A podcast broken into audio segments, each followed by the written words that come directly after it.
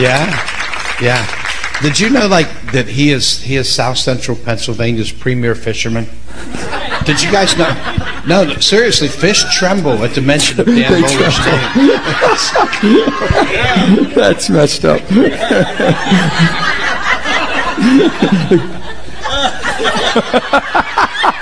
See what I did, didn't you? oh my goodness, that's funny. Get out your uh, get out your little. It's a rice wafer. Amen. I got that established. It took me this is a, it took me a whole school to get over that this little thing here, didn't it, Becky? I was like, well, we're going to receive communion. It's Monday. Hi, Jessalyn. You're awesome. Jesus loves you. He thinks you're great. We're going to receive communion. I want to encourage you. You know, the Bible says as often as you do it, you don't have to wait for a church service. And uh, this can sound offensive to some folks, but I'm in the school and people are hooked up online, and I think everybody will relate and understand. There's some people that believe this becomes the literal body and blood of Jesus, and, and, and I think that's incredible that, that people believe that. I heard Randy Clark once say, I'm just, I wish I could believe that. He said, that's beautiful. And, yeah, so it's not something to debate over. One thing I do know is it's remembering what he did and accomplished until he comes. That I know. So, and, and, uh, I tell people, man, if, if, if it's just a contact point of faith to you, you can be getting breakfast out. You could be pouring the Cheerios. You could pull one out of the bowl. It's just a contact point of faith. You pull one out of the bowl and say, Lord Jesus, thank you for the body that was broken. You snap the thing. It's just a contact point of faith. You could do that without elements. You could just get up with a Christ consciousness, the gospel finished work consciousness. So this this just really points you in that direction. You see what I'm saying? So just hear clear what I'm saying, and, and, and then it's just a heart thing. It's but you could do that wherever you are. There was a season in my life where I received communion every day till it seemed like you know that season was was past, and then you still do it as often as you do you're still in that place but but every day till the what the accomplishment of the body and the blood was to me to my own heart to my own life got really really big you follow what i'm saying and it wasn't just head knowledge because i was receiving it with him alone when you weren't there and it's communion communion right i was coming into union with the finished work of christ i was having fellowship with what he accomplished so I would, Father, I just thank you. You sent your son. And I would just, it was this. And boom, boom. And I did that every day for a long time. Won't put a time limit on it. I just did it every day for a long time. And the, the revelation of the body got really, really big. And I remember it being 40, 45 minutes before I ever put it in my mouth. And I thought, man, if I keep doing this, I'm going to have to get up at like 4 in the morning to receive communion. Because I got to get into the office. because it would take me 40, 45 minutes to just put this in my mouth because it got so big. It was so powerful.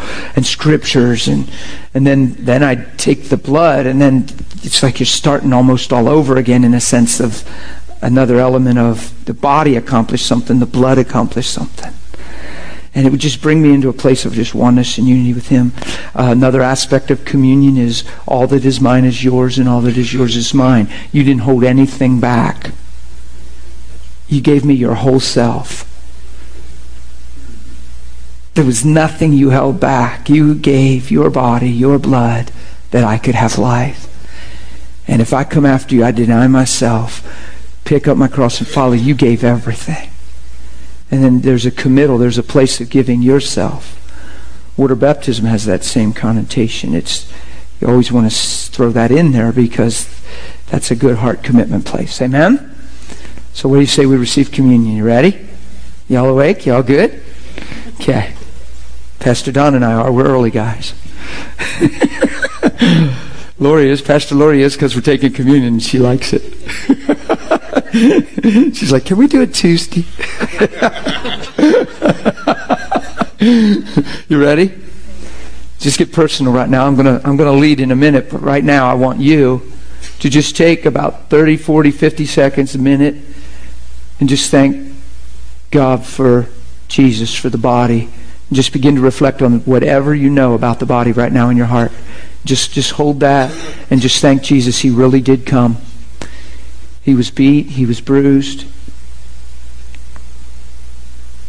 He gave his flesh, surrendered, sacrificed, put himself on the cross, faced and conquered death so you never have to die. He was separated from the Father so you could forever be joined with him. Just think about that. It's amazing. Just thank him right now for the body. If you're online, if you're on, on online, man, get some elements. If you don't have elements close by, right now, if you're online, just begin to reflect on the body of Jesus Christ. Just begin to thank God that He died for you because He loves you, because your life's worth living, because He sees value to your destiny and to your purpose. And you made it possible. One died that all could live. You were the lamb slain before the foundation of the world your innocence was given and yielded up so that my guilt could be removed away. It's amazing. You raised literally from the dead in this body. You came up with a brand new body. You came up raised from the dead, firstborn from the dead, firstborn among many.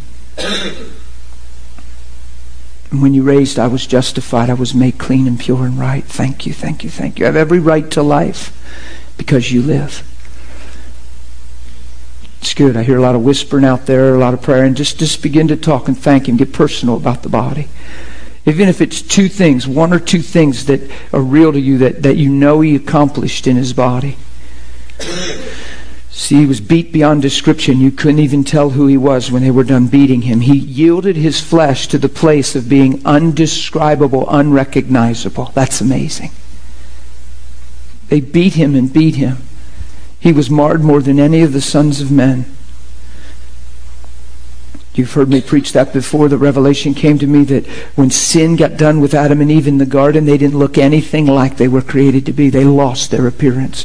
They lost the glory of God. They lost the image of God.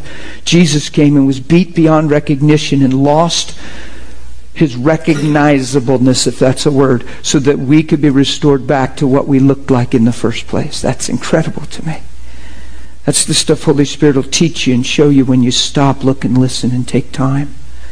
Because you wonder, why did it have to be so brutal? Because sin was so brutal. And we all died through one man's disobedience, but much more. much more. See what Jesus did so crushed sin and the effects of sin, much more through one man's obedience. We're all made righteous. Father, we just hold this up and we thank you for the body of Jesus Christ. We've taken time, we've pondered in our hearts, we've personally thanked you, and we've appreciated the sacrifice. Let it grow in revelation and understanding and even in appreciation. Let our eyes and our understanding see what Jesus accomplished more than ever before. And as we enter into this communion time and even this school, and as we go on and on, we just dedicate this time to you. And we say, even as you gave all that you are, the best we understand, we give all that we are to know you and to become more like you, to manifest you by the Spirit of God. So we take this and we thank you that we're in covenant, and all that is yours is ours, and all that is ours is yours. And we thank you for the body of Christ. In Jesus' name, thank you. Thank you. Thank you. Take your little cup. Just thank Him for the blood. Most of us know for sure that the blood was shed to forgive us of all sin, every act of sin ever committed. When the body, when you're taking that body, you know, the blood was shed to forgive the act of sin. The body was given to remove the effects of sin. Where's the effects of sin reside? Usually in the body, somewhere in the soul, in the mind, in the, in, in the flesh. So Jesus was made to be sin, and everything that sin was and brought was put on him so it could be taken off of us. He cursed sin in the flesh by making his son sin on the cross, hanging on a pole, anything hanging on a pole, cursed by God. And sin shall have no dominion over us. You are not under the dominion of sin. Righteousness rules and reigns in our hearts. Amen. And we've been talking about it all week long. So take this blood and thank God you're absolutely forgiven that sin has lost its power, death has lost its sting, that you are not ruled by yesterday, the past, mistakes, failures. You stand in the presence of God because of the accomplishment and finished work of Jesus Christ. You have a high priest who's passed through the heavens, and you have access to the Father. You can receive His love, His grace, His mercy, His power. You stand righteous because of the blood that was shed. The blood's on the mercy seat in the holy heavenly tabernacle in heaven. And it speaks mercy over your life. You go free. That's amazing. Just thank Him right now. Take 20, 30 seconds. Thank Him for the blood for your own life. Thank God that He loves you, He forgives you, He made you completely clean, completely pure. Thank Him that you're spotless.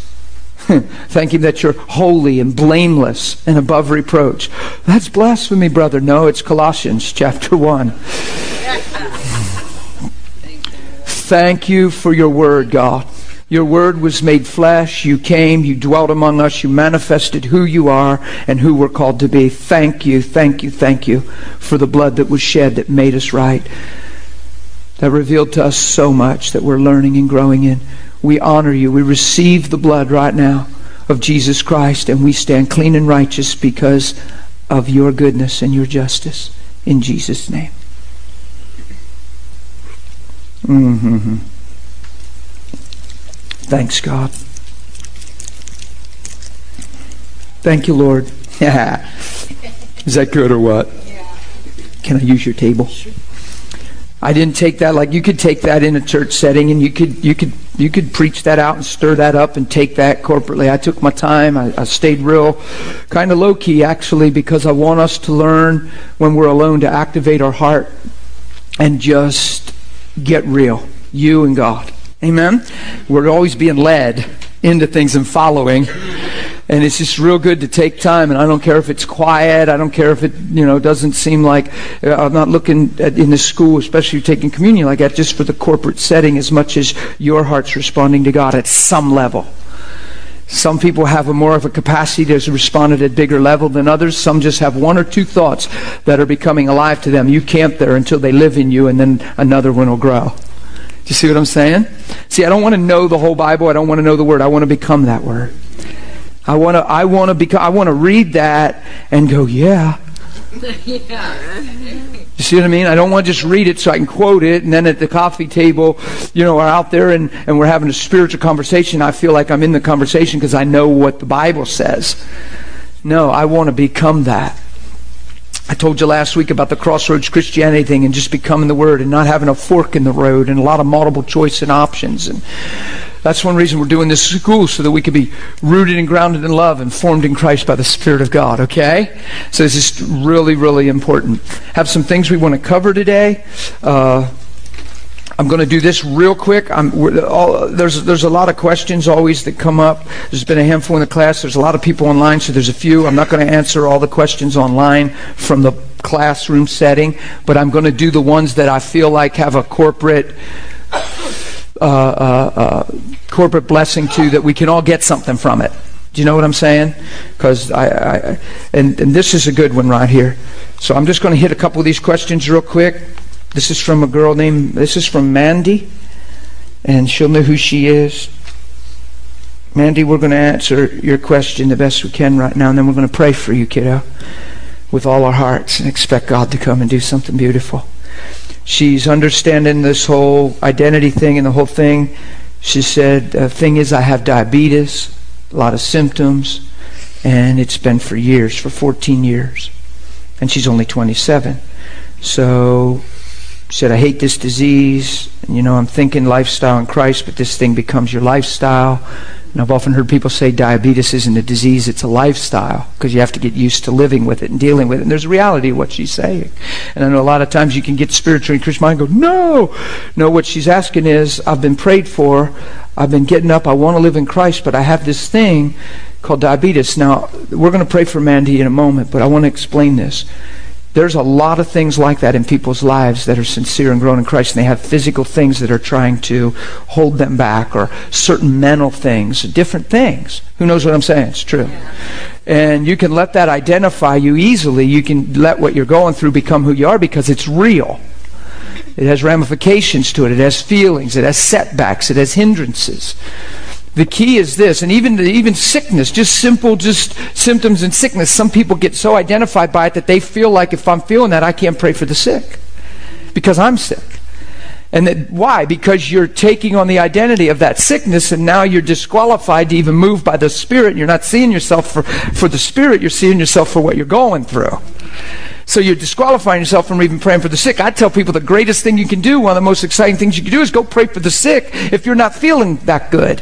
And you've been pursuing God and there's things coming on you and a friend prayed for you and you're still feeling bad. Don't walk by a sick person, man, because when you go pray for them, it's not hypocrisy. Hypocrisy, again, let me say this, I said it last week. Hypocrisy is wearing a mask. Hypocrisy is play acting. Hypocrisy isn't praying for the sick when you have sickness in your body. Because people use that word all the time and say, well, that would make me feel like a hypocrite. Why? You're saying, look, I know it's not been my experience, but the word's way above my experience, and I haven't felt healing in my body yet, but God said He loves us and heals us, and I believe it, and that's why I'm praying for you, and this thing is going to happen. Do you get what I'm saying? Or you're, or you're just going to, you know, sell short and say, well, I feel like a hypocrite. A hypocrite is a play actor. It's saying one thing and meaning another. It's saying I love you and not loving you at all. it's, it's just fitting in. It's playing a part to get something to whatever. Hypocrisy isn't you praying for the sick if you're struggling with sickness. That's actually faith in saying, you know what, I believe the Word of God above what I'm experiencing right now, and none of this is going to eat my lunch because Jesus is Lord and I'm pressing in. Do you get what we're saying?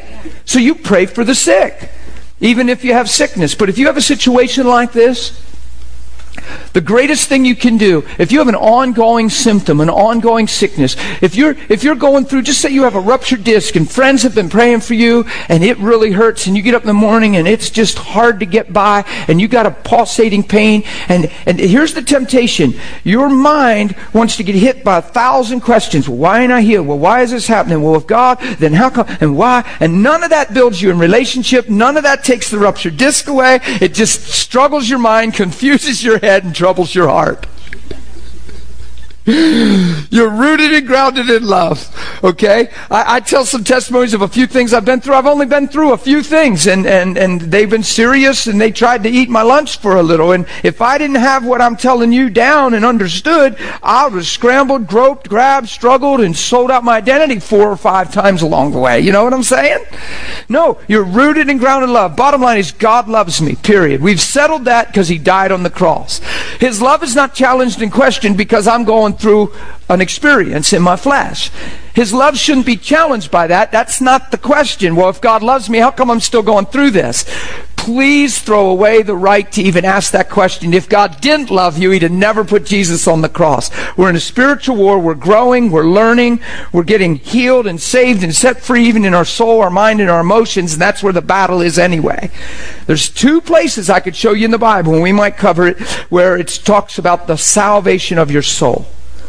Well, your spirit's saved and born again, but your soul, your mind, and your emotions is what's being redeemed from the fall as you grow up in Christ. You're starting to think like God thinks, feel like God feels. Well, that's got to be awesome, right? See the salvation of your soul because you tempt to get into, throw in to get little uh, uh, things of fear, little things of self consciousness, little things of, of just home high, and seeing things for the flesh, for the natural. Who knows that's the way we were trained our whole life to live. So the salvation of your soul is always coupled. The two times that the phrase is specifically mentioned, it's in Hebrews 10, end of the chapter, and it's in 1 Peter chapter 1, about verse 9 both times the specific phrase salvation of your soul is used, it has to do with believing and stepping forward. Why? Because you're not living by what you see. You're not living central like we covered all last week. You're living by faith. And the end result of your faith, 1 Peter chapter 1, I believe it's verse 9. The, the, the end result of your faith is the salvation of your soul. So the consummation, the finished work of your faith is the healing, delivering, setting free, and making whole of your mind and emotions. Well, isn't that the thing that goes bonkers on people? right? That's what we do. That's not faith. You see what I mean? So here's the deal. So you have a condition, a physical condition, and and it's ongoing. And, and a week goes by, and now it's two weeks, and your mind says, well, it's two weeks. This is natural knowledge. This is human reasoning. I don't suggest you live there. Two weeks goes by, and the easiest thing to think is, well, it's two weeks. If I was doing things right, I, well, this would be going by now, and I wonder what, and I must be, and then you start groping and going down all these roads and looking for answers. And I just promise you, receiving the love of God and being rooted and grounded in love and not letting your heart and mind shift and switch is the greatest thing you can do. You wake up, and even if that pain, I've been through this a few times. I don't have to get into the stories where I literally thought I was going to die. And I had people, the best thing that most people could say to me was, Yeah, but Dan, this don't make sense. If you understand righteousness, how come it's touching you in the first place? So it's this contradictory question that's not even producing life, it's more of a contest. Yeah. And we reserve, we reserve the right in human intellect to even ask those questions. Are you kidding? I don't know. I can't even answer that question. I just know I'm in a war and Jesus is Lord and He loves me and lives in my spirit and my flesh is going to say yes, sir, in a minute here. Amen. There you go. You see, that's all I can tell you. I don't have any other answers. Like Pastor was preaching yesterday. He says, "Yep." There's times you know you can't answer. People say, "Well, this and this." Yep. you know. So so so that's I can't answer that. But I know I know when I wake up and I can't walk or I'm in so much pain uh, that I never give that the right to decide and determine who God is. I always let who God is have the right to determine this by staying here and receiving love. And Father, you love me pain in your body. Father, I thank you. Your blood sugar not lined up and symptoms of diabetes, eyesight failing a little bit, some neuropathy, and all those feelings in your flesh. And you've been prayed for by a, a bunch of people that you know are spirit filled, and all of a sudden nothing's changed. Your mind tends to say, Boy, if God wanted to heal me, he'd heal me by now. That's what the church does. Then we create theology based on what is and isn't happening. And now we answer the thing and write a new book. or all kinds of stuff. Or, well, if you had faith, honey, you'd be healed by now. Well, you need to go clean up. You must have some garbage in your life or something. Uh, I know a lady called my house crying one time, filled with Holy Spirit, parked along the road in a van in North Carolina, crying, praying in tongues, called me on the phone, overwhelmed, trying to talk, and she's crying and she had the number. That's when my dear friend Dr. John was handing out all those CDs with my phone number on and uh, she she she's in North Carolina driving in a van, and somebody handed her the CD, and she had it in, and she didn't read really. She just popped it in. She's hurting. She's she's kind of disheartened. Not kind of. She is disheartened. She's been in the church three years, and they told her if you when you get yourself right and clean, and you become a clean vessel, you can receive Holy Spirit, and you'll be able to pray in tongues. So for three years, she hasn't prayed in tongues. They prayed over, and now the more time goes by, the dirtier she feels. Well, I must be a real dirty vessel. Well, I ain't got clean by now. I there's something wrong. I got a lot of stain in my life. He doesn't even want. He disdains me. I got so much stain. He doesn't even come and sit in me. You know, she's driving the van. She starts hearing how she's loved. She's hearing the CD. It's, it's a righteousness CD. It's where I was pulling all the petals. He loves me, loves me, loves me. She's and she's like, oh my God, you do love me, because she wants to believe that.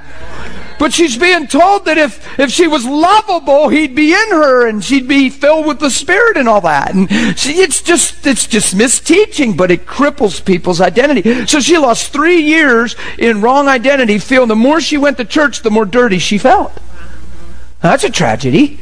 She's listening to one CD on a back road in Carolinas, north or south. I don't remember where. I just know she was crying and it was fun. And I was home and I heard her there crying on my machine. I picked up and I didn't know at first if she was even okay. And I realized she was very okay. But, but she was, here's what happened. She's driving in the van. It's faith. It's not intellect. It's heart. She said, Oh my God, you do love me. There's nothing wrong with me. Well, was yet a sinner. You've loved me. Oh my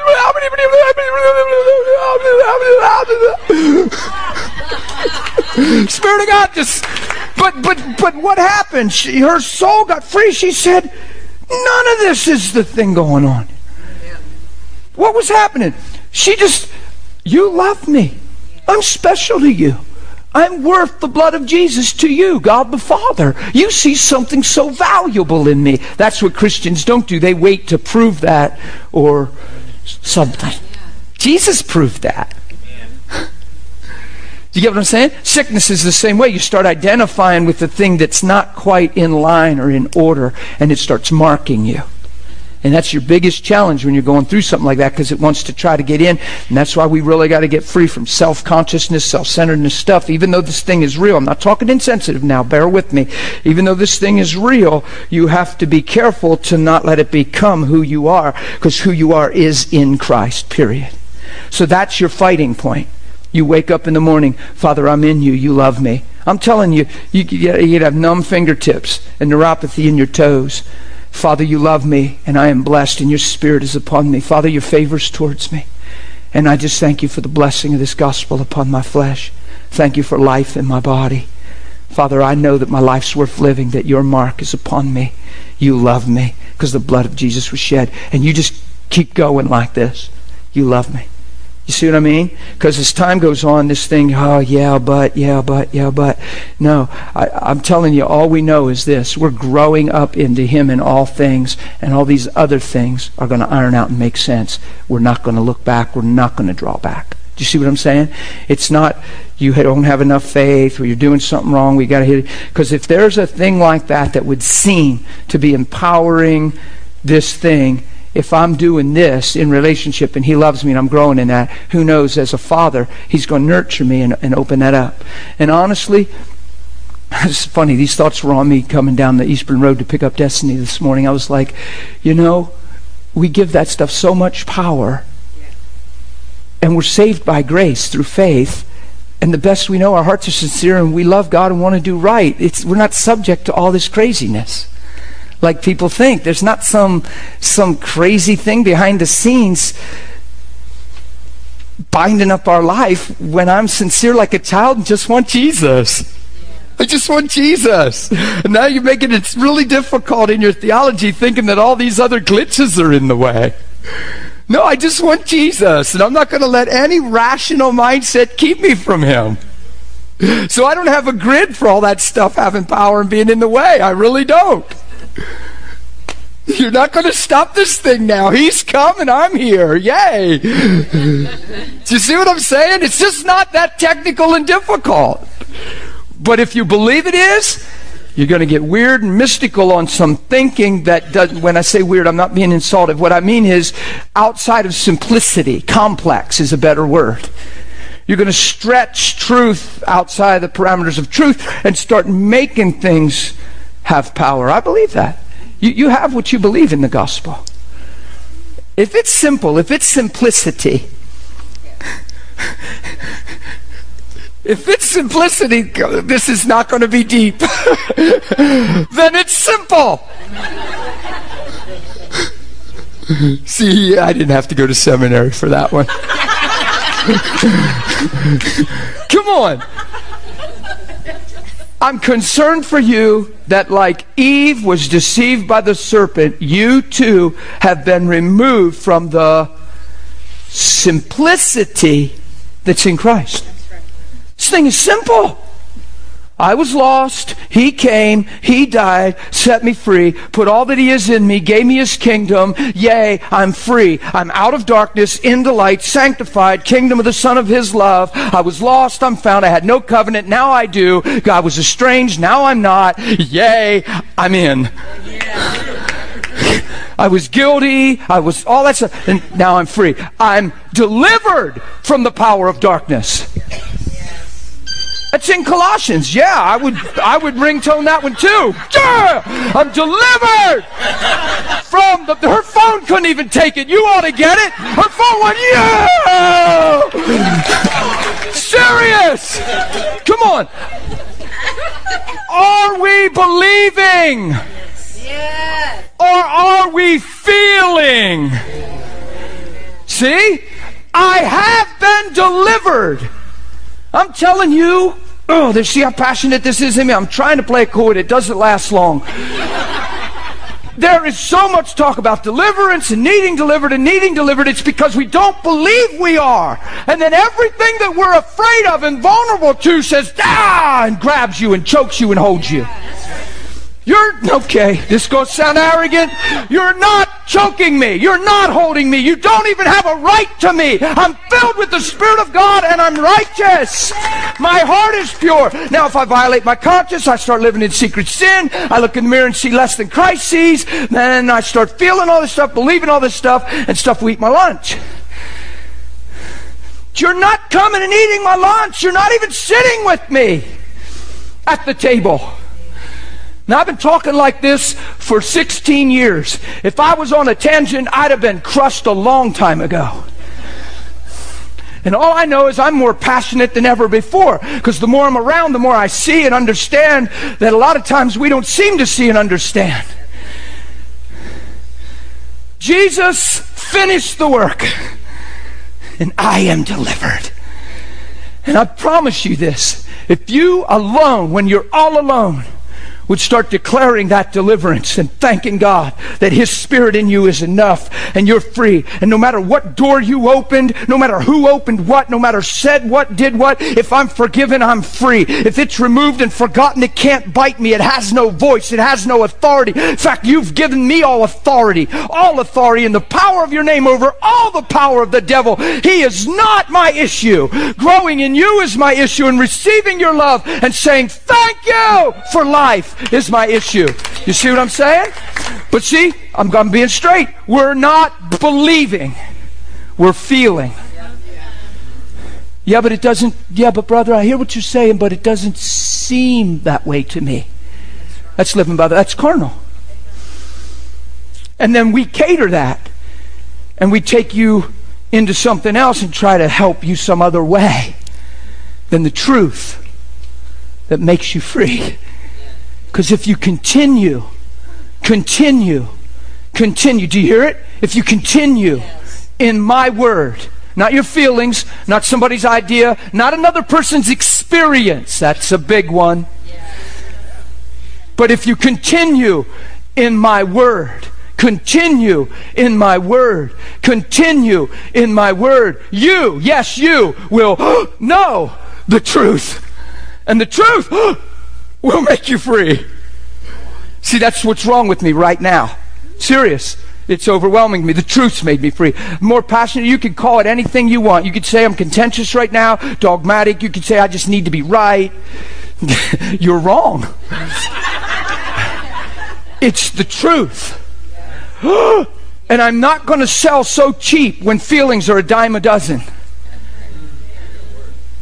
I, am not going to sell cheap. I've been purchased with a price. And I'm not even my own. Old things are passed away. Behold, power of God. Behold, all things. Well, we don't sure don't feel new, brother. See, that's our response. Well, I don't seem free. Well, I don't. Well, I don't. I don't know. Pray for me. That's what we do. And then because we love each other, we pray for each other, but we don't pray in the light of this truth. We pray, come and help. And God's saying, I've done everything. You got to believe because if you don't believe, you're going to be ruled by feelings and seem and sensual. The intellect's still going to rule, and the way that seems right to man is going to be laced all through this amazing, life giving gospel, and it's going to sell it short. The way that seems right, but it doesn't produce life. And then we debate over this stuff and we hold up each other's testimonies and experiences. Yeah, but I this and I struggled for years and I didn't realize this. And then finally one day I realized this thing had me all a while. I promise you, you get alone with God. You get alone with God and close the bedroom door. Man, I'm challenging everybody in this room, everybody listening. You get alone, you close the door, and by faith you start lifting your hands when nobody's looking and say, You have made me free. You have saved my life, and you're showing me what that means. Holy Spirit, I welcome you because you made me fit to live inside of, and you have come to make your home in me. I am yours, and you are mine, and you love me with unfailing love. I have been delivered from life, from the world, from the devil, and the flesh. I am yours you get real and you start talking like that with a door closed and then you slide to your knees and find tears start rolling down your face because the love of God's there and revelations are coming and you come out of the room and you're like, oh my goodness. I've done it so many times I come out of the room and I don't even know what to do with myself. I'm like, this thing is so real. The gospel's so real. Ah. And then people all along the way, well, you're really different. You're an enigma. You're, you just, God put a special grace in your life, a special gift in your life. I'm saying, no, no, no. He doesn't have me standing here. If he has, either this is something we're doing in this school, it's one or the other. Either this is something we're doing because we think it's a good idea, or Jesus has me standing here. It's one or the other. But if Jesus has me standing here, and if you're here because you believe that, because I don't believe you're here because you believe we're just doing something we think is a good idea. So if Jesus has me standing here, does he have me standing here to teach something that you can't have? Then is it a special gift of grace? Is it just simply walking in truth? And maybe we've had a hard time defining truth because we've been very sensual and intellectual. We've used our heads more than our hearts. With the heart a man believes, not his head. Have to be very, very careful. Last week we hit it so much, essential and the faith thing. And here I am just feeling so passionate in that realm again. I don't believe the greater body of Christ has, when they're all alone, gotten in communion with God and declared their freedom, their salvation, and their deliverance. I believe we've called each other asking for prayer because we feel like we need delivered. And we're, we're living sensual. And I'm, I'm not bashing deliverance ministry right now. There's a place where I've seen people delivered. I've seen things manifest, things happen. There's story after story. But I didn't get to all those experiences chasing after and believing everybody has to have their hidden issue. Those things just happen and Holy Spirit's there. But I know one thing when I get alone with Him, and I'm convinced of this, I can't prove this, but I believe when you do that, if there is things that aren't clear in you, I believe the mercy of God will slip them out of you without you even knowing it. Because He doesn't want the hurdles on your track of identity. He does, you don't even need to know that stuff. You just need to know He's good, He's more than enough, and His love never fails, and He's amazing, and you're amazing in Him. Period. All that other stuff, why do you even need to know that? Just come on. Because now we have in the thing, well, you're saved, but you need delivered. You can't even find that scripturally. Well, you're saved, but now you need delivered. That's a phrase in the church that I hear all the time. You show me where Jesus said that you're saved and not delivered.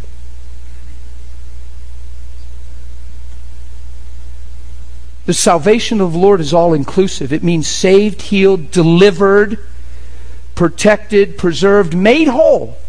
Sounds like you're delivered and kept safe and sound. Well, it's good they got saved, brother, but now we got to get them delivered. See, there's a vulnerability that sneaks in, and all of a sudden we believe everybody has to have their closets. You believe everybody has to have a hook in you, in that. Then I am an enigma, if that's true. And you say, well, Dan, you're exalting your experience above others. No, I'm exalting faith and the revelation of knowing that God can make you free. If you think I'm exalting my experience above others, I just won't accommodate you if you say, Well, I can't believe that. Yes, you're called to that, and every man's been given a measure of faith. Don't say, Well, Dan, I can't believe what you're saying because I feel this. I won't come up with a way to help you. I will just keep preaching the gospel to you, and you either get frustrated and walk away, or you begin to believe and feel free. Serious. It's one or the other. I'm not going to accommodate that to just live by what? To just live by faith. I've had lots of people say, Dan, what you're preaching is fine, but not everybody. You have to. I've had some pretty popular named ministers tell me this. But you have to understand, not everybody can believe what you're preaching. I said, Well, that's a shame because that's what Jesus preached. And he called us to faith. And he said, Those that believe shall be sozoed, healed, delivered, protected, and preserved. So faith, believing him, and my heart being clean and pure and surrendered, brings me into freedom. All of a sudden, everything that was keeping him from me is out of my heart now and out of my life. So now he comes on me. Do you get it? Come on. You're talking to a, you're looking at a guy right now that got surrendered at night at work, surrendered, saw the grossness of my sin, woke up in the morning praying in tongues. Was aware in the next 15 minutes of my twisted definition of sexuality and manhood, kneeled crying, saying it was a curse and you didn't make me this way. Holy Spirit breathing on me, setting me free forever, and then walking in Christ ever since that. And I don't know of one time looking back. But he taught me faith in that place. Do you get what I'm saying?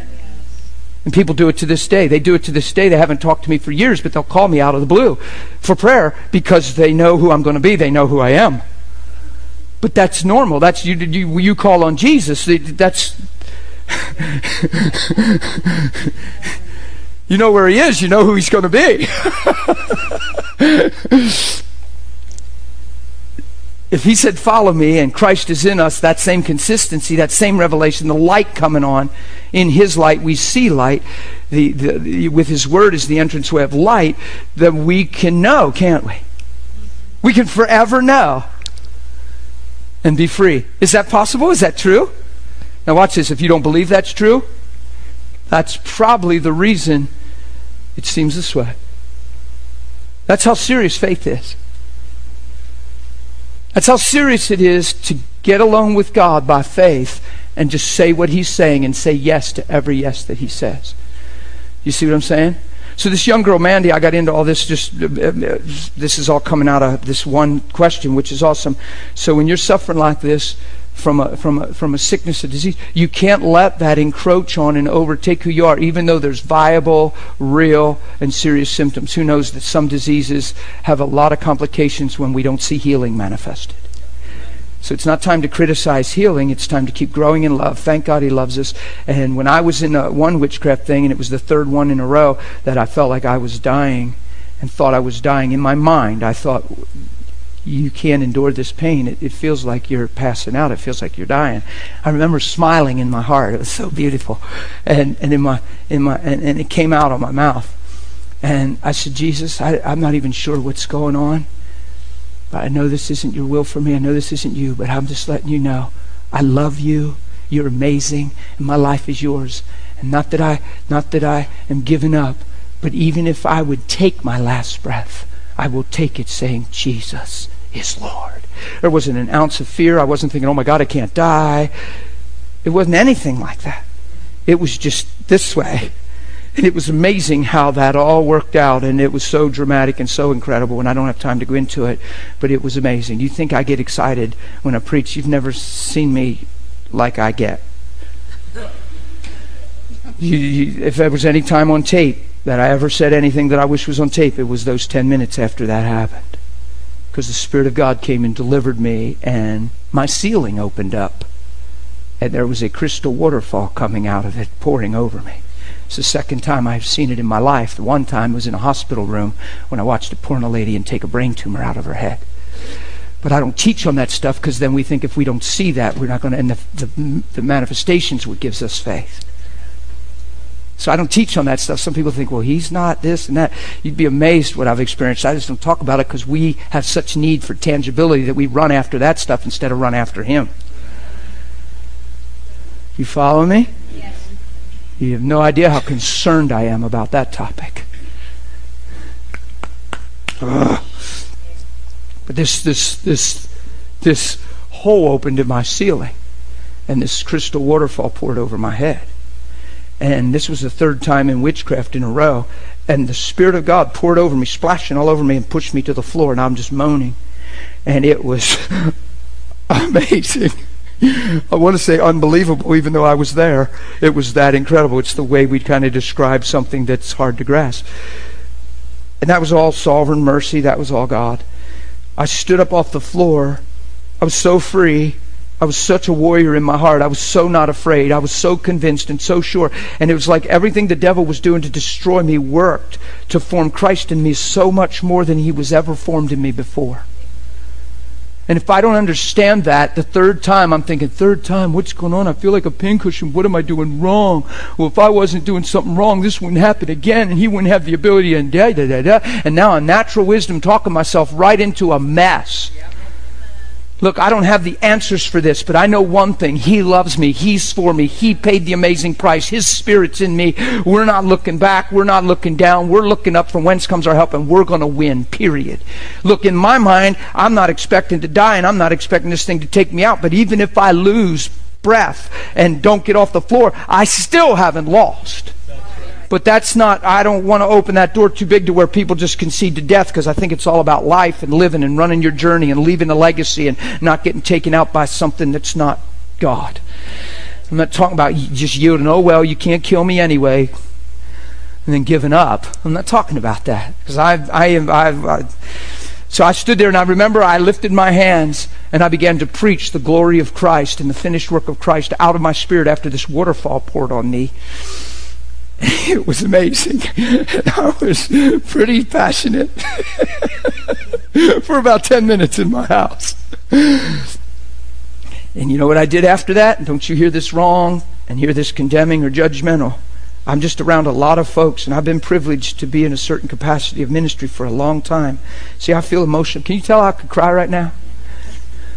I laid on my bed for an hour and a half and cried uncontrollably because of the extreme of this. And I'm around so many people, and, I, and it wasn't a haughty, proud thing because I'm learning as I go. And I'm laying on my bed and I'm crying, and I kept saying, Lord, are we even ready for this kind of assault warfare strategy? Do we understand, know you enough, and receive? Are we even ready for this kind of strategy? Do we even understand? I was just crying as a church at large because it was so intense in the physical, in the flesh. But I was so okay in my heart with right understanding. We get our eyes on how intense it is. And because we're not built up here, we're way behind here. Then this begins to be way bigger than we've grown in understanding. And that's a, that's a troubled time. You see what I mean? So in a situation like Mandy's writing about, no matter what it is in your life, don't ever let what's not measuring up to truth identify you, dishearten you, discourage you. In fact, if, if anything, you seek God all the more because you know this is not who you are. And you receive His love constantly. You get it? Okay. Now I want you to begin to pray for Mandy. I'm going to look into this camera. I'm going to pray for Mandy that diabetes get out of her body, that her pancreas work, okay? And, and I'm believing the Spirit of grace is going to come upon this young girl. Mandy, in the name of Jesus, I speak life over you. I command diabetes to get out of your body. Let her go. Pancreas, you work, you function. Holy Spirit, thank you. Come right now and flow right through this woman. Blood, you line up your sugars and insulin be normal and properly produced diabetes leave the body. Every symptom, every trace, Holy Spirit, come. In Jesus' name. Mandy, you are loved by God. You are precious. You are worth every drop of the blood of Jesus Christ. Spirit of God, thank you for healing, restoring, and securing a precious woman of God in Jesus' name. Amen. Okay. Good deal. You guys all right with me doing a couple of these questions like because they kind of help us corporately? Okay, good. Good, good, good. This one, I'm not going to go into detail because of the personal stuff on it, but it's from Susan. Susan, you'll know who you are. It's about your young son and the child care thing. Uh, but here's the situation Susan has.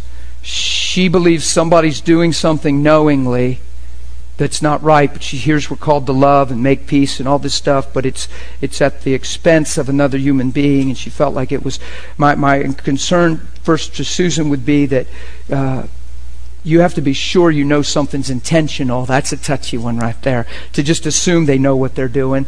You always believe the best. If it's if it's the if it's a competency thing, say you're in the medical field and you're you're not competent enough and you're treating a patient and you don't have the knowledge and you're mistreating the patient, that's serious. So somebody just needs to intervene. Hey, it's not degrading the person. Look, if you don't have the competency, if you're not doing it right, we're not just going to, oh, bless the Lord, praise God, God just loves her, and, and do it at the expense of the patient. No, somebody needs to intervene and say, hey, you know, you don't really understand your dosage here. You don't understand what you, are doing. It doesn't seem because this amount isn't correct, and you've done it more than once. And and if they say, "Oh my gosh," or they, you have to give them. That's how we grow. We get educated. And, and then because to just say it's intentional is, is touchy. Now, I don't know, uh, Susan believed this situation could be intentional. So that's, that's a paradox. If it's intentional and it's the welfare of a child at stake and all that, just need to address it. It's not a lack of love to address that. It's not judging a person. It's for the sake of, of a person. So if there's a competency thing, address it. My thought in the medical field certainly would be give more education and give the person every chance to do right. You see what I mean? And you monitor the situation and you make sure the right dosage is given and that they learn and do right. If, if you're thinking it's intentional, Say we have a situation, we have a mutual friend, and there's somebody caretaking, and it's an intentional situation, and we realize that it's to the detriment of the person that they're caring for, we would simply make a decision we have the wrong caretaker. for some reason, they're not doing what they're supposed to be doing, and that's not a lack of love to have that addressed, have them removed, or have somebody in there that's going to take proper care. You can do that without letting your heart get hateful and angry and hurtful. Do you see what I mean? See, we're just so used to, in those situations, getting overtaken by it and becoming a product of the wrong that we think to address it is what we're teaching that you can't ever address stuff. Who knows there's times you have to discipline children. Who knows there's times you have to discipline or correct people in church in your relationships. Who knows leadership has to address things within the congregation. The key is that when you address things like that to keep it in uprightness you don't do it from a heart that's offended hurt or rubbed wrong. Because that's there's no grace on that. There's that'll only go as far as flesh can take it and it usually creates a mess but you don't just you don't just line up your children to truth because you've had enough. And because they ought to know better by now. And because they've rubbed you so wrong that now you're like, oh, you should know better. You know, you're, and then you discipline out of frustration and anger. No, we're growing to a capacity of love where even when I have to discipline, I have to know that it's coming out of my heart for the sake of the person, for their sake, for the long run. But there's times I'm mandated to do certain things as a parent, as a pastor, right? You have to make certain calls. I have to know that the why is clean and clear. In this one, uh, by no means, if there's an intentional thing, would I say that let the situation continue. You have to address it. She, bless her heart, she said, I believe God showed me this and revealed it to me because He knows at this point I would deal with it in mercy. That's a good deal. Dealing with it in mercy is, is just not dealing with it in the flesh. Amen? So uh, I would say address that by all means and, and uh, keep the well being of your son uh, intact. This is a, this is a simple one. I'm going to address this one. I'm going to, we're, we're not going to do that one. Uh, bless her. This is Natalie. And she said she's very young in the Lord and she's doing this school and she's realizing how much God loves her. She's watching. She has a little thing here. I won't read it. But she had a question she said, please don't think my questions are, you know, silly because I don't know that much. I'm in the school to learn and I, and, and I got a lot to learn. She said, you said that the same spirit, listen to this question. It's amazing how people are thinking. This is, this is something. Oh, this could be a whole class right here. Natalie, you got me excited. she said, You said the same spirit that raised Christ from the dead lives in us. What spirit is that? So, you know, that's not a bad question. In other words, she's thinking, is there a specific spirit that was assigned to raise Jesus, etc.? He's simply talking the Spirit of God, Holy Spirit, the Spirit of the Lord. Okay? The Spirit of the Lord. He raised Christ from the dead. He lives in us, and how much more, if He lives in us, will He what? Quicken our mortal bodies. So now watch her next question. She said, You said that that spirit lives in us. What spirit is that? That's the spirit of the Lord, Christ in us, the Holy Spirit, right? So he lives in us. And I always preach this. I say, Why does he live in us? Why does the same spirit that raised Christ live in us? So we can do the same thing. Well, look at her next thought. Well, if Christ could do all these things on the earth, why should I be able to do the same? Isn't that what makes him stand out? See, that's a common thought that Jesus came to reveal his deity and he came and that he's. See, Jesus on the earth in the flesh, Jesus modeling a life that we're created to live, he said, Follow me. Catch this, Natalie. This is awesome. Guys, get this. You guys, a lot of you guys know this, but watch. He didn't say, follow me if I couldn't. He modeled a life that I'm created to live and gave me the same spirit that lives in him, right? Or that raised him from the dead to live in me, right? So Jesus on the earth doesn't want to stand out. He's showing you what you're created for. He's showing you what Adam was made to walk in and live and be. Right? And he's the last Adam. And he fulfilled what Adam failed, and now he put his spirit back inside of all of us and said, Follow me. The things I do, you'll do if you believe. See, it all goes back to believing. And, and more. And that's why our identity is so huge because self consciousness, fear, vulnerability, frustration, all these things that, that, that, that, that that get moved out of us as we keep our eyes on Him and keep growing. We're growing up into Him in all things. So don't fret. Don't get intellectual. Don't say, well, God said He'd do all things and heal, and I ain't seen. Uh, and then we get intellectual and we stop growing. We stop growing. Come on. If you plant a seed in a little pot, do you plant the seed and it just go? Is that what happens? If that would happen, you would freak out. Okay, so you put a peach seed in the ground, and you're going to start this peach tree, and it's this kind and this kind, and it, it's it's a good Cannon kind, or let's just say it's a Sun High or a Red Haven or one of these peaches, and you pop it in the ground, and you're like, oh God, I thank you. You know, I'm going to get peaches, and you pop it in, and it just whoa. See, that's this, this that would be cool. But here's what you do: you plant that thing, fertilize it you, you, you make sure conditions are right. It's getting sun, it's getting water. And what's it doing? It's growing. It's like a seed. When you sow the seed, it grows. And when it grows, it grows up into this big mature tree, and everything comes to find shade. And it, it's, that's awesome. Enjoy that. Don't stop that. Enjoy growing. Don't get so, think you're so zealous and that, that makes you so, you know, zeal can be good, but without knowledge, you can, you, oh, but I need to see it now. I don't know, but I just, oh, uh. I've seen people do that. Ah, there's sick people everywhere. I just need to see them healed now. They're all over. Stop. As much as you're shaking and talking, you could have went out and just prayed for at least one by now. Just take your time. Just go pray for one. Start somewhere.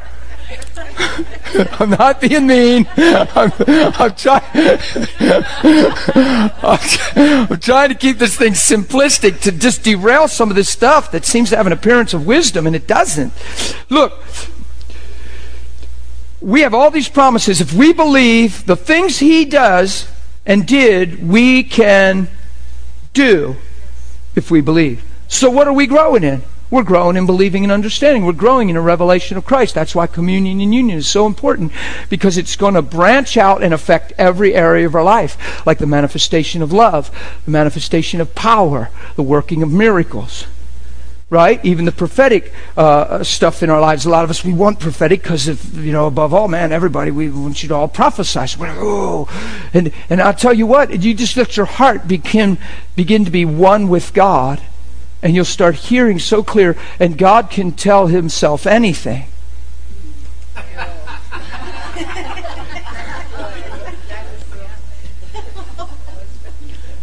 right?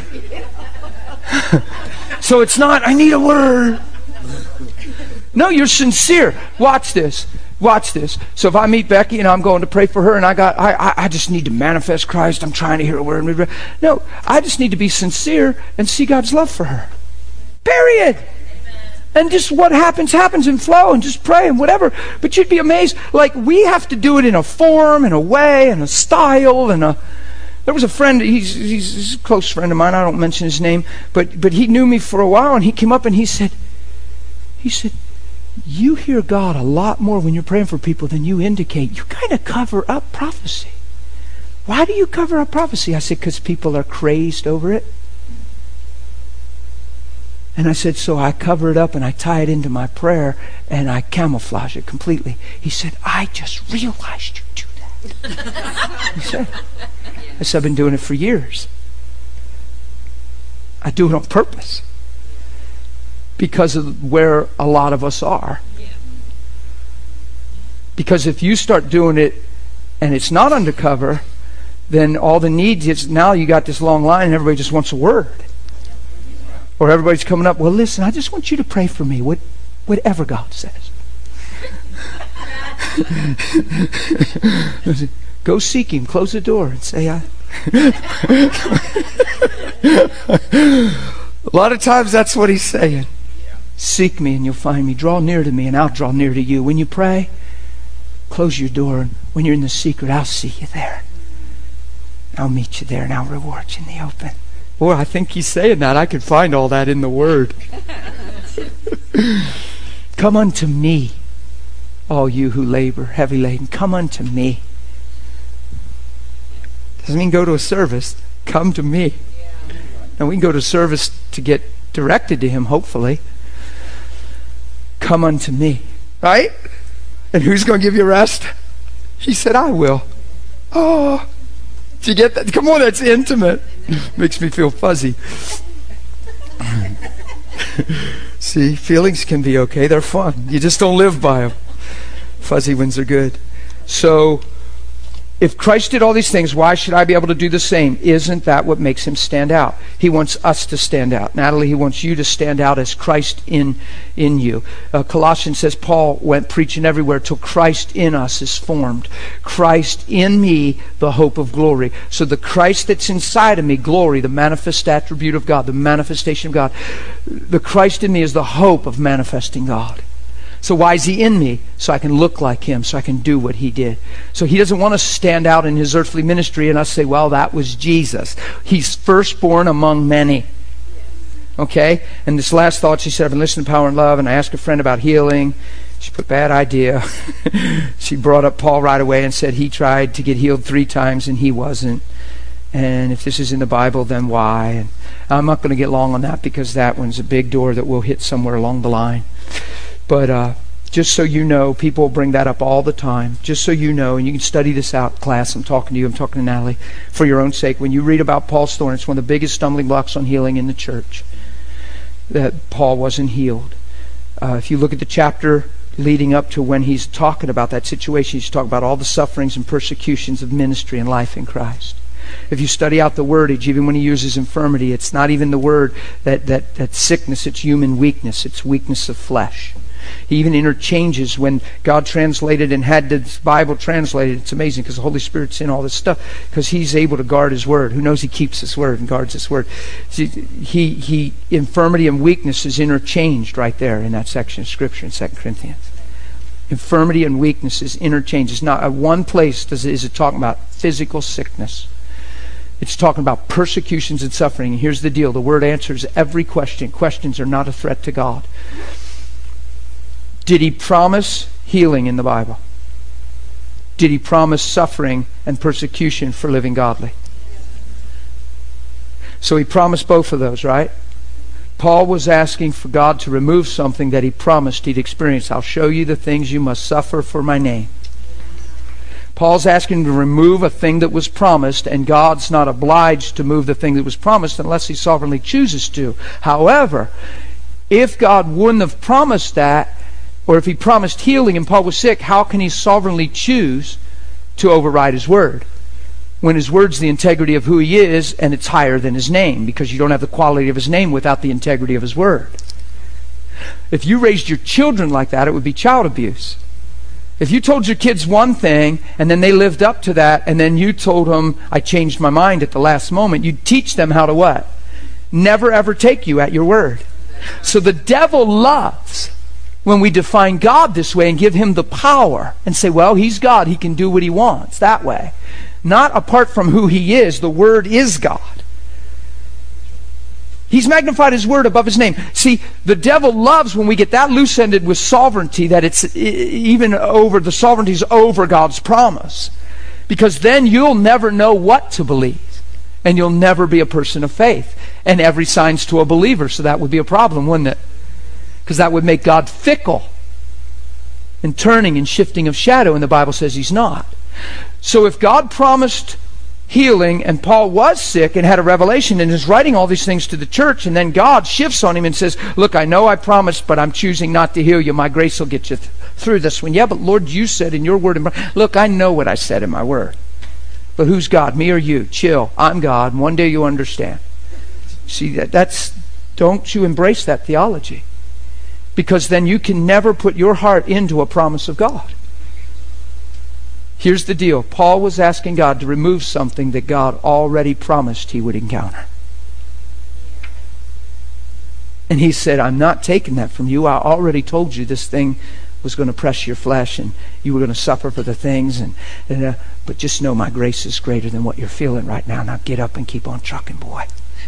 My grace is sufficient. And then Paul said, Wow. So when I'm feeling weak, I find I'm really strong because I rely and trust on God because I know in my own flesh I couldn't do what He's asking me, but He's empowering me. Right? And he gets right up and keeps on trucking. So please don't make Paul's thorn sickness. You'll do injustice to the big picture. It's not sickness. There's nowhere it says it's sickness. In fact, the Bible, honestly, my notes in my Bible says, please don't get debative over this, and nobody really knows what Paul's thorn was. And I'm thinking, man, that is just too soft and gracious of an answer. We can know what his thorn was because of the Word. The thorn, it means blow. It says a buffet. That word buffet means blows to the flesh. Look up the word buffet. It means blows to the flesh. I was getting buffeted. I was getting blows to my flesh. I'd go in there with Silas and me and him. We'd go lead people to the Lord, and they'd beat our backs and hang us open raw, and then chain us to a prison. I'd go in there, and all of a sudden they were stoning me, and stones were bouncing off my head and off my body. And the brethren came and surrounded me, and I got up, and they beat me with them rods again and again, and I was whipped again and again, and right? Come on, that's blows to the flesh. And after a while, you and I'd be saying, God, you think you can protect me? I mean, I'm trying to get a few souls saved here. Hello? a little bit of covering? Jesus is Lord. Come on, that's Paul's life was pretty intense. But he told him, I'll show you the things I must suffer for you must suffer for my name's sake. So yeah, Jesus wants us to do the same things he did. He gave us his spirit He's another. Uh, Natalie, if you'd look in John chapter 14, even 15, 16, read through there and read of the promise of Holy Spirit, it would be beautiful. And you'll see your relationship with Holy Spirit, and we can get on that later in the school maybe. But that whole Paul thing, I just got on that just because I want you guys, you're going to bump into that. You're out in the street praying for somebody. How, how many people I've ever had somebody say, well, you know, Paul had his thorn, this is probably my thorn. And I'm like, well, okay, well, let's just pray anyway. Let's just say it's not and God wants to heal you. Let's just pray. Worst can happen is nothing and it'll keep poking you. That's but let's just pray. I, so a lot of times I won't get in because you can tell by the person and their disposition or their, their way they're talking whether it's going to be a debate or not and they're going to close the door to let you even pray.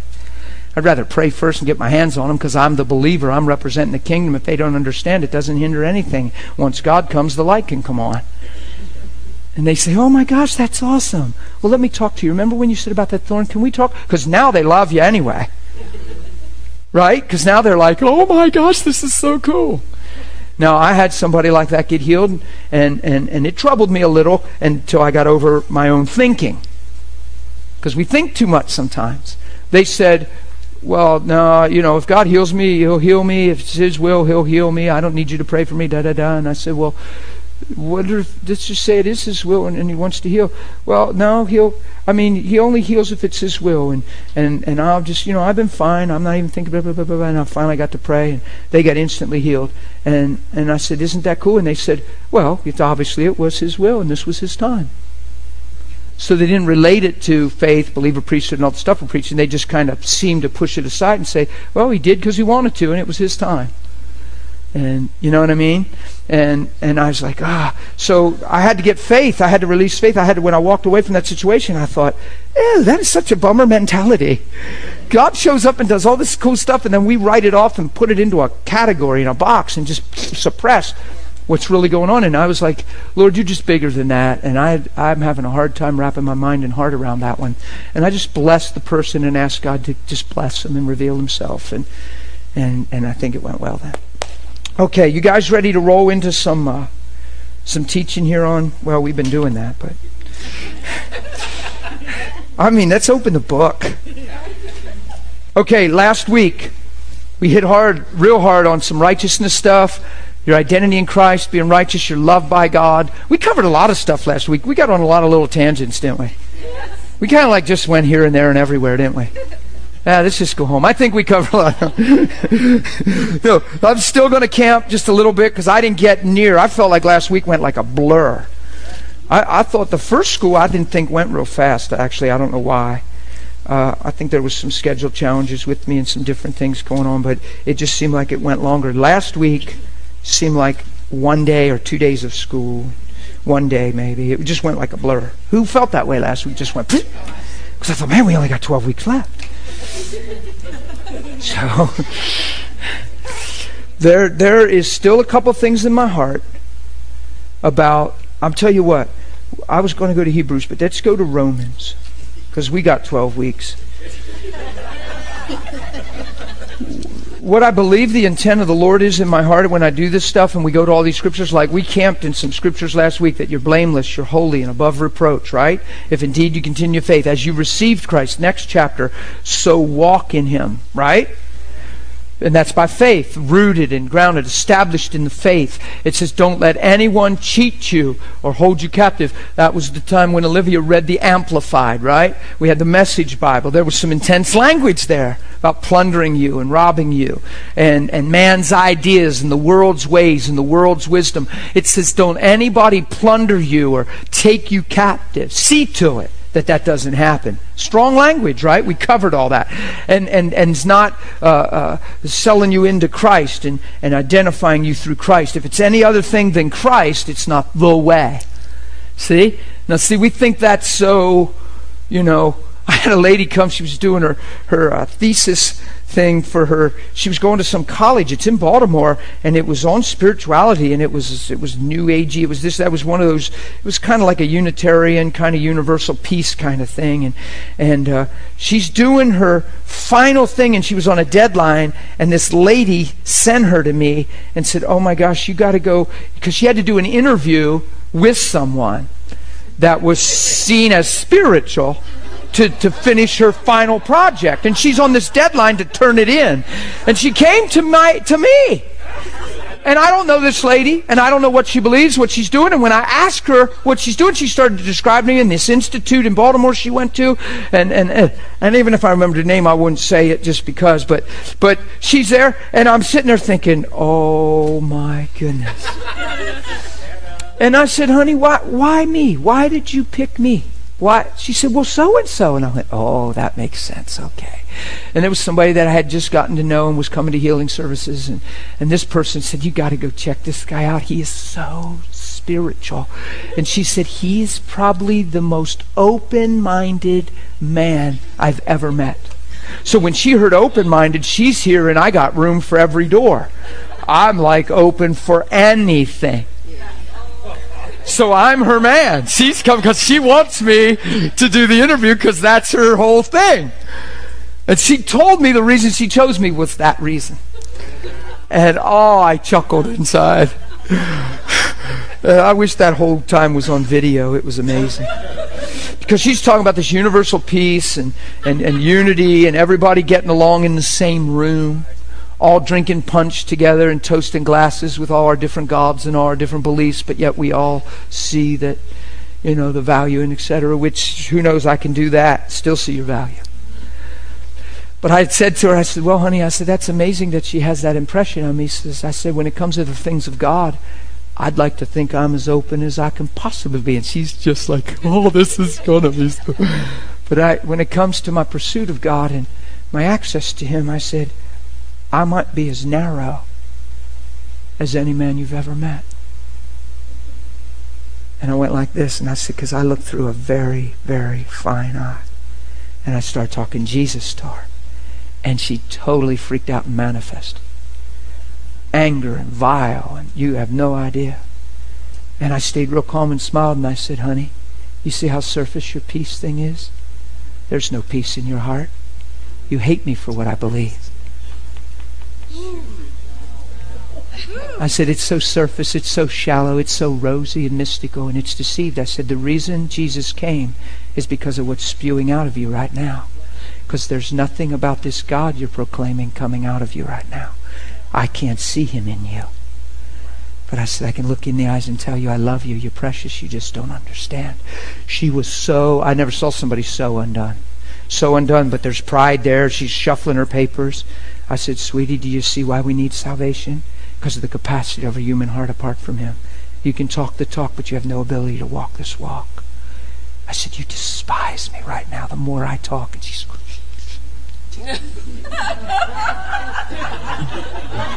it was really serious. And I soft and said, I love you. She's just she she wouldn't even talk anymore. She was, and I'm okay with that. I don't have to tackle her and get her to pray some prayer.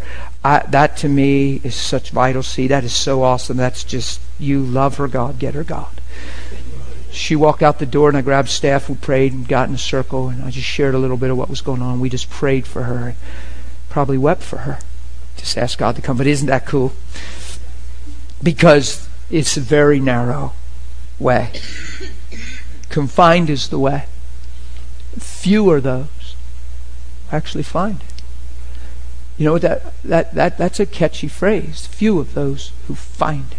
That's the total liberty and freedom through the one way, the way, where their whole identity is surrounded and embraced by Christ and Him and Him alone. And I think there's so many other things that make the way broader than it is. So many other ideas, feelings, motivations. So many other things that identify us and find value in. And our esteem. Uh, we, we don't realize how much our esteem and just our security is hinging on other things. Just people. What people say and don't say is so huge to us that we're driven by it and don't even realize and go to church every week and we're driven by people.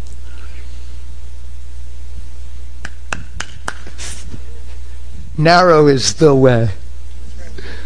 Confined the way. And few are those who find it. You know what's cool? You go through that door, it's like, whoa, you can't only get through the door. It's so narrow, and you get through and go, and you're in this big wide place. it's like you go through this narrow door, and it was uh, the psalmist. He said, "He set me in a broad place." Well, how do you go through? It's the narrow door. You go through the narrow door, and it's like the kingdom. Whoa! And and is, the idea is probably is that the door is so little and it was so hard to get through. Why would you ever try to weasel back out? why, why, would you have to work to get out? You'd have to try hard to get back through there. Just get through. Ah, just hear boom. Ah. ah. That's kind of how truth is. It makes you free. Amen? Yay.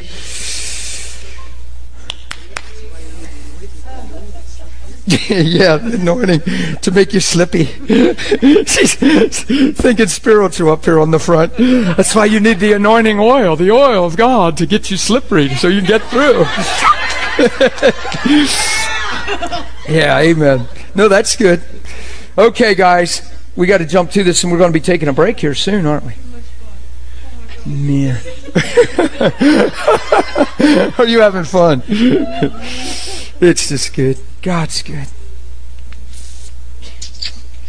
Man, remember we hit Romans 5 a little bit last week? I was showing you how while we were yet sinners, He sent His Son.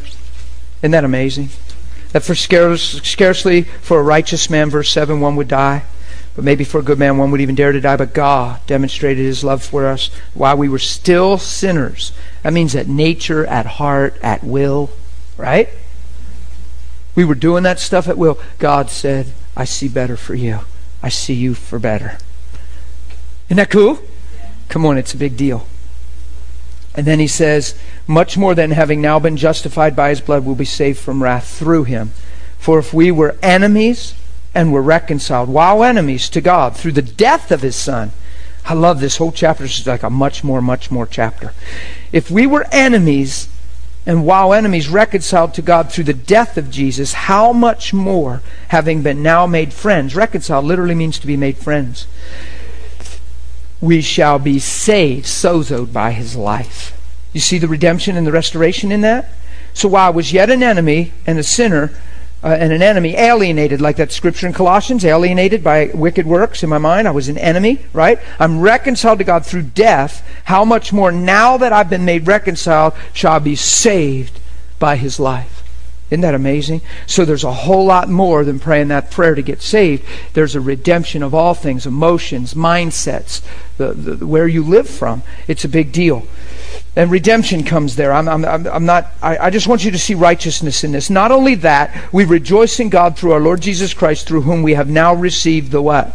The reconciliation. So do you see that it is a big deal for you to know that God's made you reconciled and friends? Do you see that? In John, he said, I no, no longer call you servants, I call you friends. You know why? He said, Because a servant doesn't know what his master's doing, and I've revealed the will of the Father to you by coming. So he left us in on it, right? So we're not just serving the Lord, we're living through him, manifesting who he is. Do you get it? We're not living for God, we're living through God. That's 1 John 4. It's a big difference, be living for God and through God. One, you get weary and wonder if you're living good enough. the other's a pretty excited place, and you're already measured up in Christ, and it's just good. Watch. Therefore, therefore, we're rejoicing because we have received. So, do you see that there's, I'm going to camp here a minute. Do you see there's a place for you to rejoice that you've been made friends with God? Do you know how many countless people have gone to church and haven't even considered that? That they're friends with God and that they're right with God and that they're reconciled. God, you made me right with you. You've reconciled. You've come and made peace between you and me. There's no war.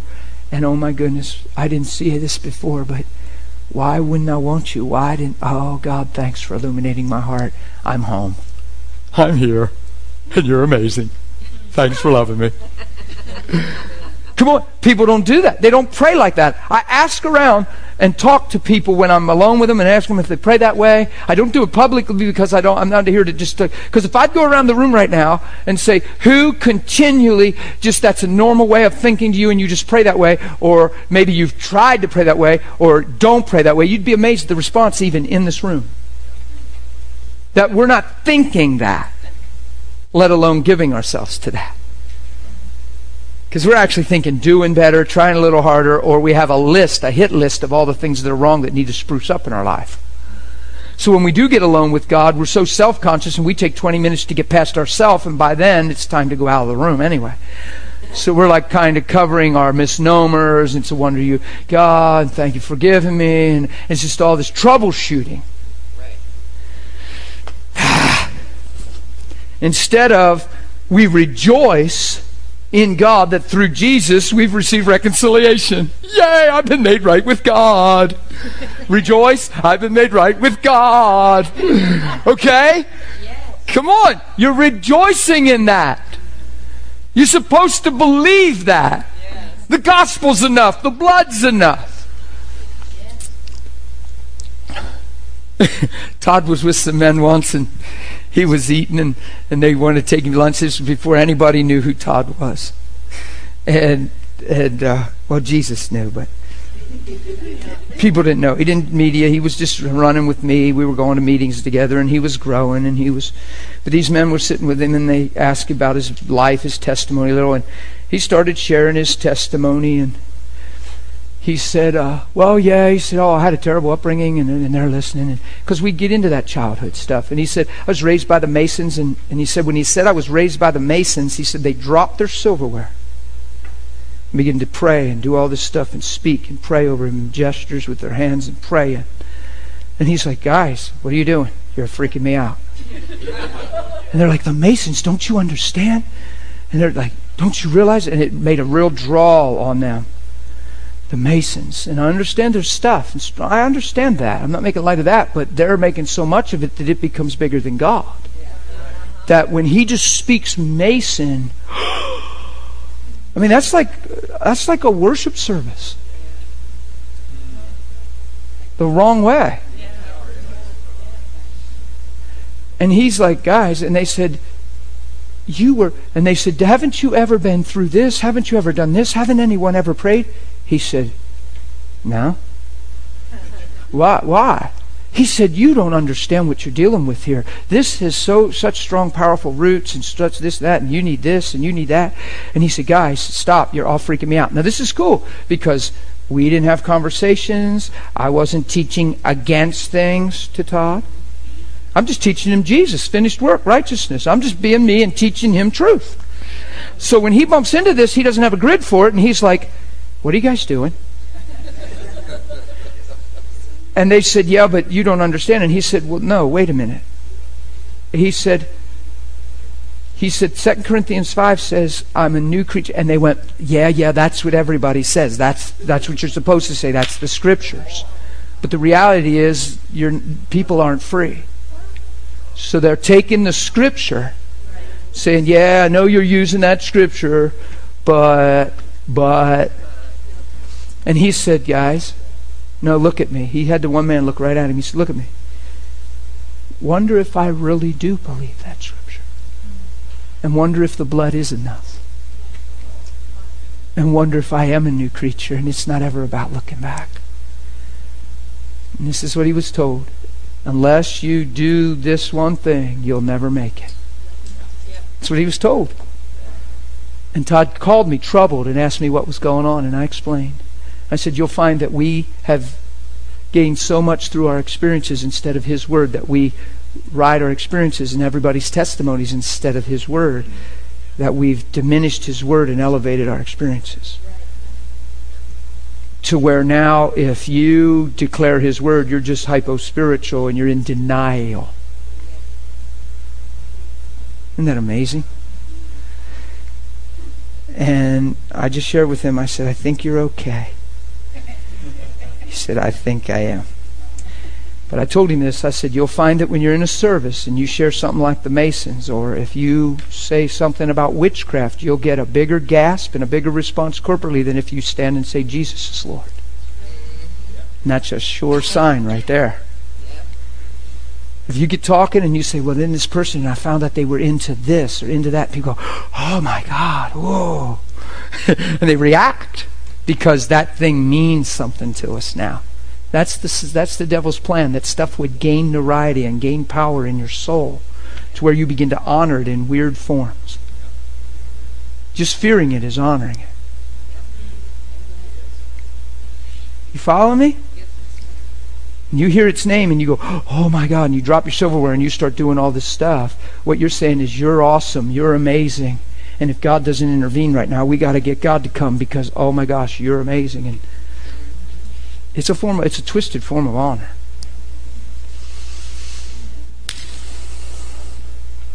Yeah, I see you. Thank you, honey. You're so good. I just here she is so good. She's getting better and better too as the days go on. She used to just go like this. Now she's doing this. Pretty soon she'll be landing airplanes. One of she'll have the old, she'll have the glow sticks. She'll be like, we love you, Sue. But just a thought, you know, not, I'm not, I'm not trying to bash things. I'm getting you to, I want you to think about what we do from here. And what gives this what gives this substantiation is because we have so many stories we can relate to and so many people's experiences. My heart cry is always who's really believing the word? Who's really alone with God and declaring truth and walking in communion? That's what we're called to do. And Jesus actually says we're free. so if freedom isn't my experience, I need to keep pursuing him because freedom's mine. Do you get what I'm saying? And I don't need to take four stops along the way to get to what he told me. I just need to stay with him, follow him. And along the way, if he needs to help me or Holy Spirit needs to intervene, I was in a counseling session one time, and the Lord showed me a 12 year old boy. These people were in their upper 30s. He showed me a 12 year old boy on the streets of New York crying, Mommy, while I was sitting there. And I said, Why do I see a 12 year old on the streets of New York crying, Mommy? And the man cried harder than you've probably ever seen a man cry. Couldn't even breathe. His mom was a heroin addict. She took him on the streets of New York and lost him in the crowd, and he never saw her again. They found her dead in an alley. His wife didn't even know the story because he didn't want to dishonor her, and his uncle and aunt raised him and decided to protect the honor of his mother and keep it the family secret. The Holy Spirit seemed interested in exposing that and healing him and showing that. So we follow Holy Spirit. We follow the leading of Holy Spirit. If I turn that same working of Holy Spirit into a method of ministry, thinking that everybody has their issue, then I could step out of grace and open doors that He's not even knocking on, let alone opening. Just be careful that you live by faith and you follow Holy Spirit and don't ask Him to follow you. You okay?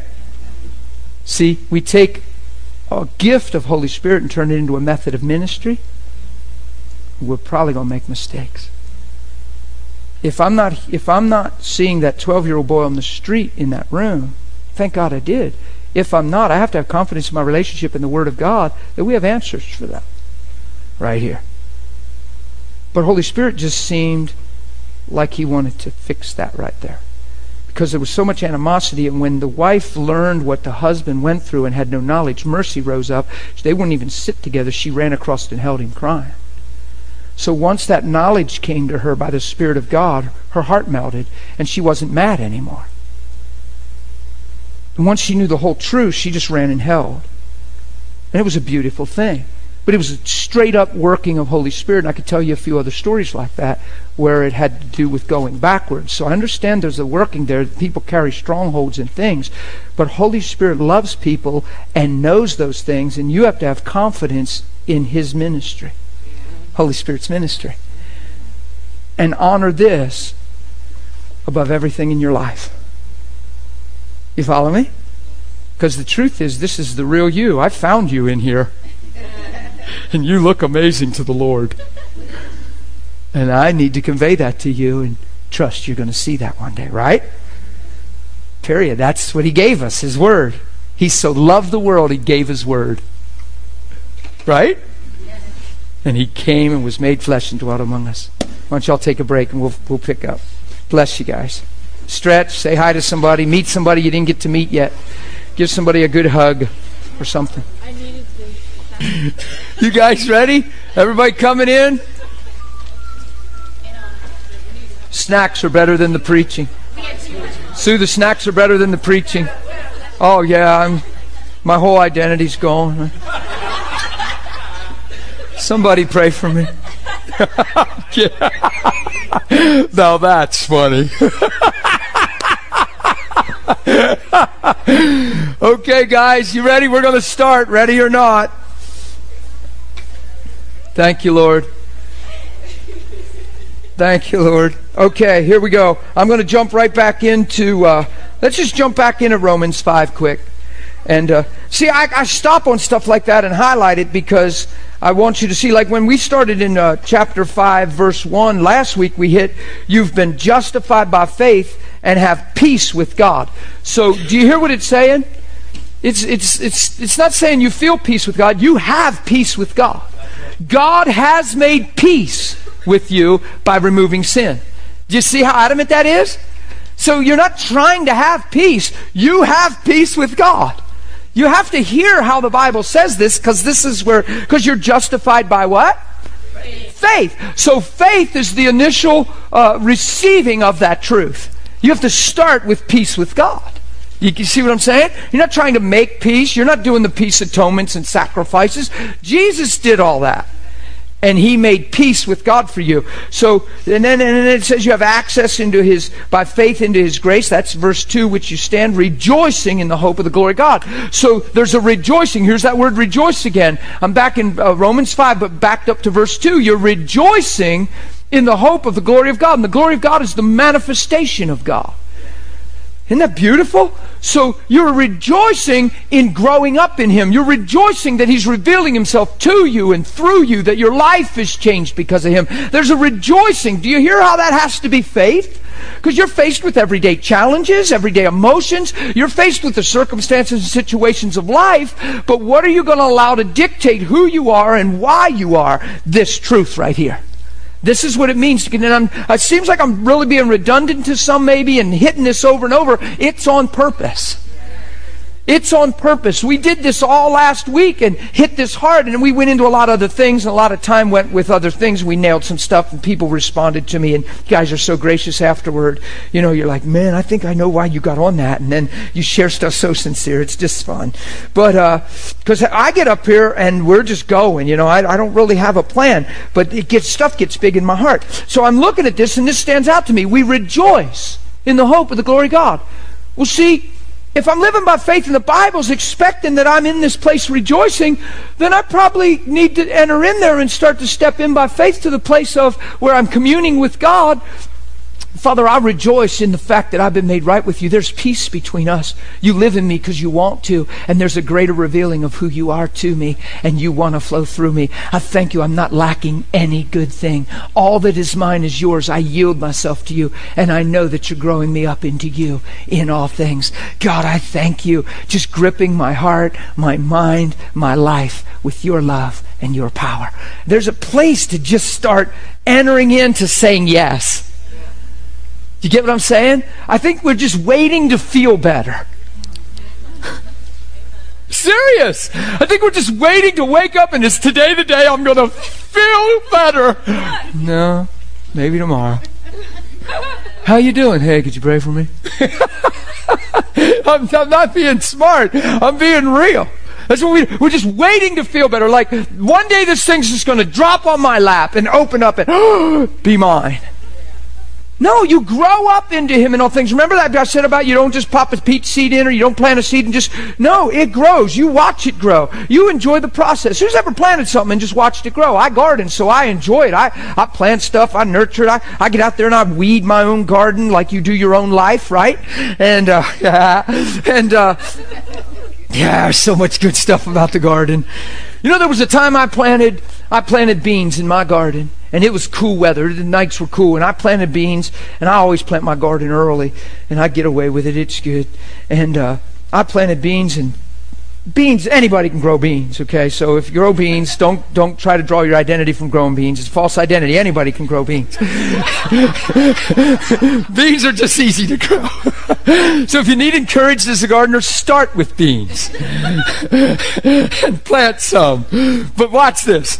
You put beans in and the sun's shining and you wet the ground beans just grow. That's what they use in class in school with the paper towels and the they just grow they just sprout it's like everyone you put in the ground comes up. It's just so fun. You can put three rows in standard and not see no gaps anywhere. It's like every seed comes up. It's like 100%. It's like, this is cool.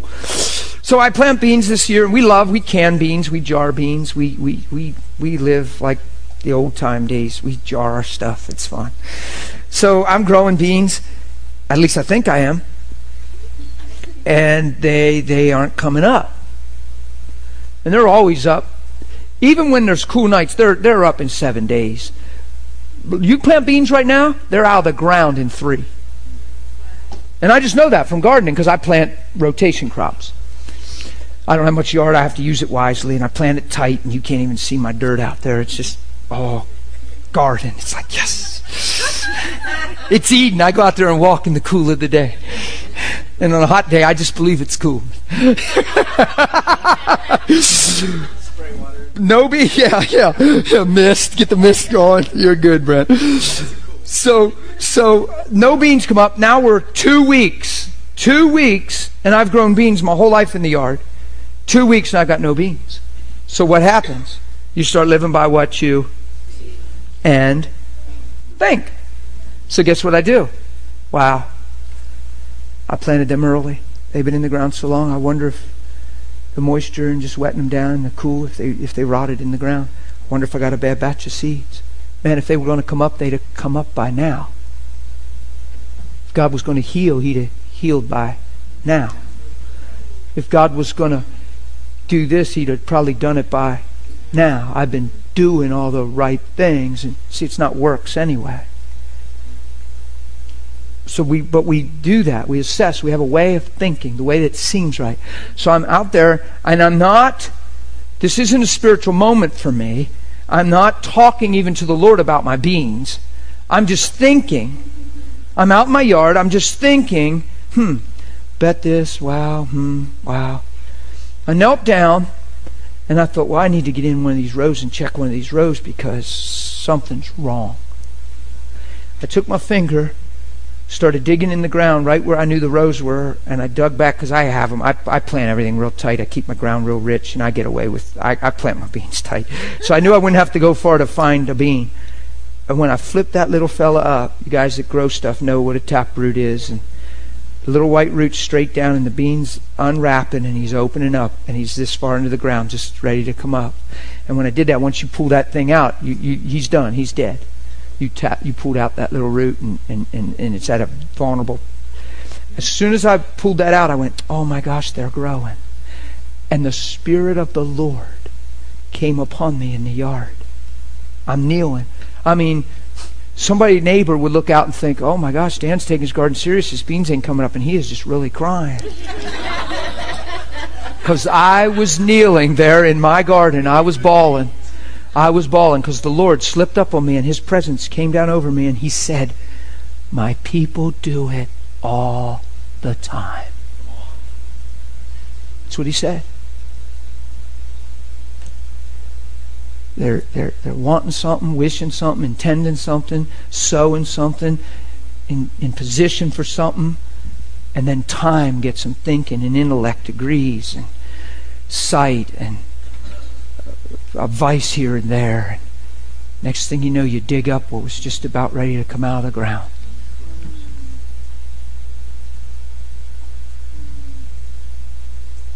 It has to be important if I'm just one little fellow on the earth.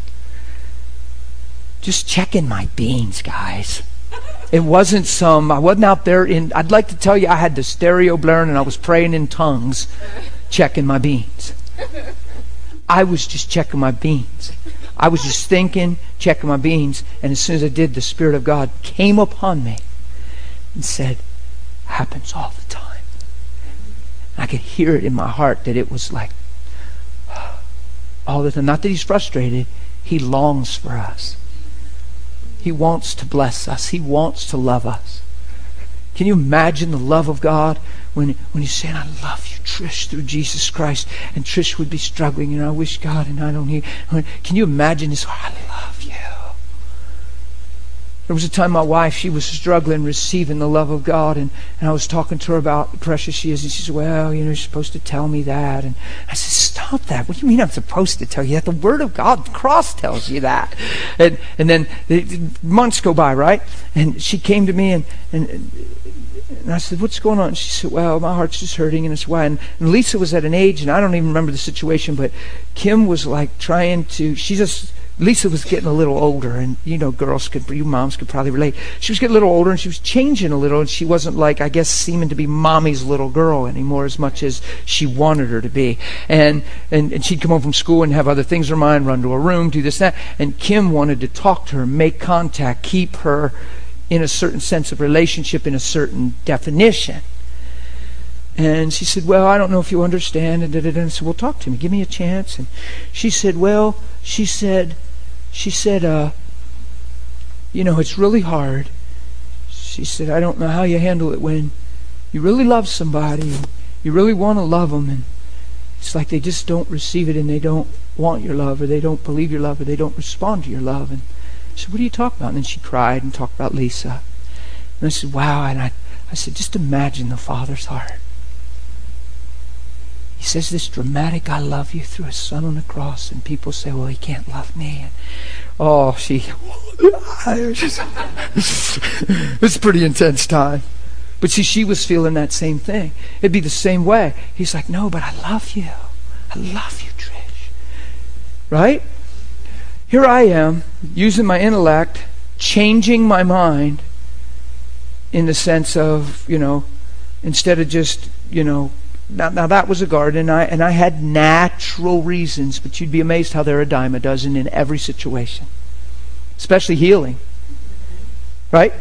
He says, lay your hands on the sick, believing, they shall recover. That's what he says. And we say, yeah, but, and then we got our whole list. Right? So, when are we believing when we believe that list? The fact that we have the list proves we don't believe. Oh, that's so. Because we have a multiple choice option, we have another scenario already laid out. We already have our experience shouting way louder than the promise. Oh, I'm preaching good. Come on. The fact that you have the list says everything, doesn't it? Because if you have the list, how do you believe? Because if you have the list, then you confess to believe unless. I believe, well, of course, I believe if, I believe, but. Jesus didn't have that list. He didn't have the list because it wasn't in his experience. The only reason we have the list is because we're accommodating our experience, therefore assuring to keep it alive and long lived and increased our experience.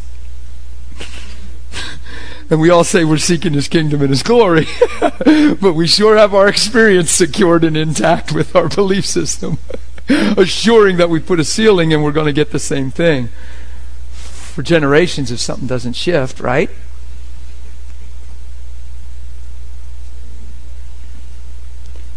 In other words, yeah, yeah, I mean, you can pray for me, but don't get, well, it's not like that. He doesn't heal everybody. Remember, we prayed for so and so and prayed and prayed and prayed, and then they finally died. So, I mean, sure, you can pray for me, but it's not about, you know, and if God chooses to take me, I mean, you just need to, and I don't want you disappointed. I, you talk like that. Now, if we're talking like that, it's because that's what we believe. Do you know the Bible says, out of your heart your mouth speaks? That is a big one. You can hear what people believe by their language. Yeah. Linda.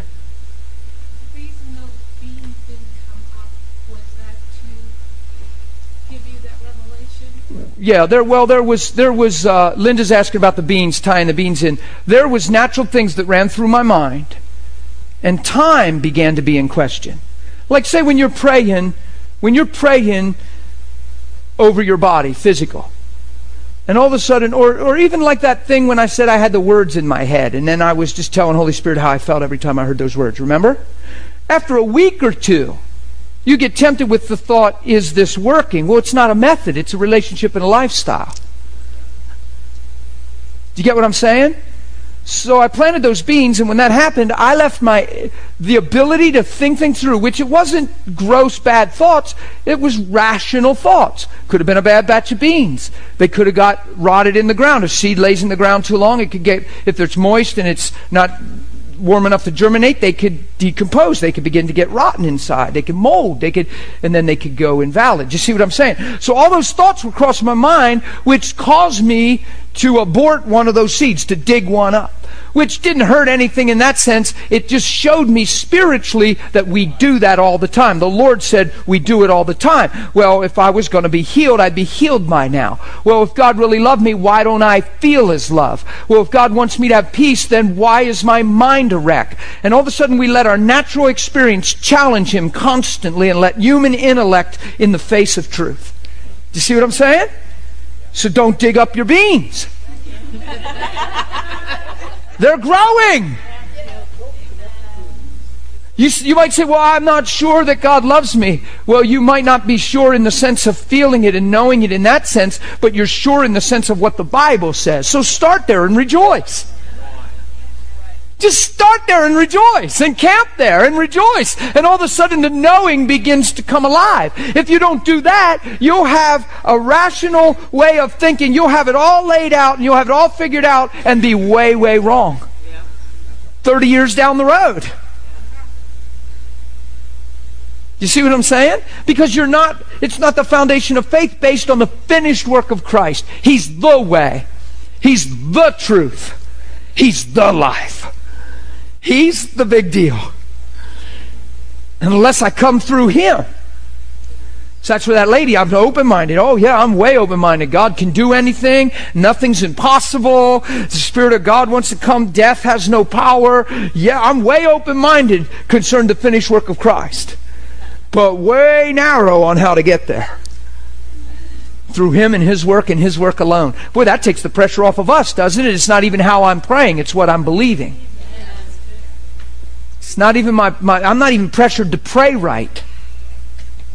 I just believe right. It has nothing to do with saying the right words. He did the right thing. That's how your righteousness is received, right? Who reconciled you? He did. Who made you right? He did. So how do you receive it? Thank you. Is that easy? It should be easy. We got to make that easy and not, well, yeah, but I don't know why he would have done that for me. And then you start evaluating and identifying yourself for other things. No, the fact that he came makes you precious and special to God.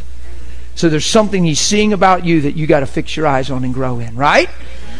So if he reconciled you, if he made you right, then say yes. Say thanks. Say thanks for loving me, right? It's a big deal. And don't let these things that you're experiencing, contrary to the blessing of the Lord that we've been taught, or the covenant of the Lord, or the promise of the Lord, don't let these things contrary keep getting in your face and reevaluating and re identifying you. Don't let time dictate the future of those beings, right? You let truth dictate. Does this make sense? I'm telling you, time has robbed a lot of us because the intellect kicks in. Like, like when I had those voices and I was, I didn't have a problem. I, am telling you, God, God Almighty, He gives me His kingdom, the power of His word, the power of His name. I got a picture years ago of God sitting on a throne. Now, I couldn't see His physical features. He'd have probably looked like me because we're one. And, but, but, I'm just joking.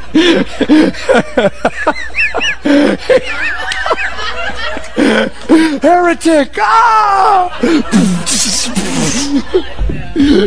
Don't kill me. You'll force me to be with him forever. Okay. Stop. Stop. Everybody stop. so, so, I do know one thing. The DNA of every father is in every one of his children, whether they know the child or not. And he is the father. The DNA. Yeah. It's in. So I got this picture of God sitting on a throne. I was going through some stuff. And I realized that faith was being tested at the time. It was way back. And, and, and then I realized, wow, when I got this revelation, I realized that's what was happening with those voices. I got this picture of God sitting on a throne. He's sitting on a throne, and I could see he was high on a throne. Scriptural, isn't it? seated high. But he had his arms crossed, and he was kind of looking down. I could see his face looking down, but I couldn't see his facial features. And he's looking down, and I heard him say, So what are you going to do? That's what he said. He's looking at me in the trial, and he said, So what are you going to do? And that's the impression I've had for about 15 years. Here's what we do God, what are you going to? I'm going through this. What are you going to do? God, this is happening. What are you going to do? God, what are you going to do? God, where have you been? Why are you? Hello? Don't you hear me when I pray? And I get this picture from Holy Spirit. So what are you going to do? Because I respond in Christ. I have the authority of His name. Nothing by any means shall harm me. I have power over all the power. Because He's the head and He's in me and He's over all things. And it's the Father. Fear not. Shh, Fear not. Shh. Little flock, fear not. It's the Father's good pleasure to give you the kingdom. What's that mean?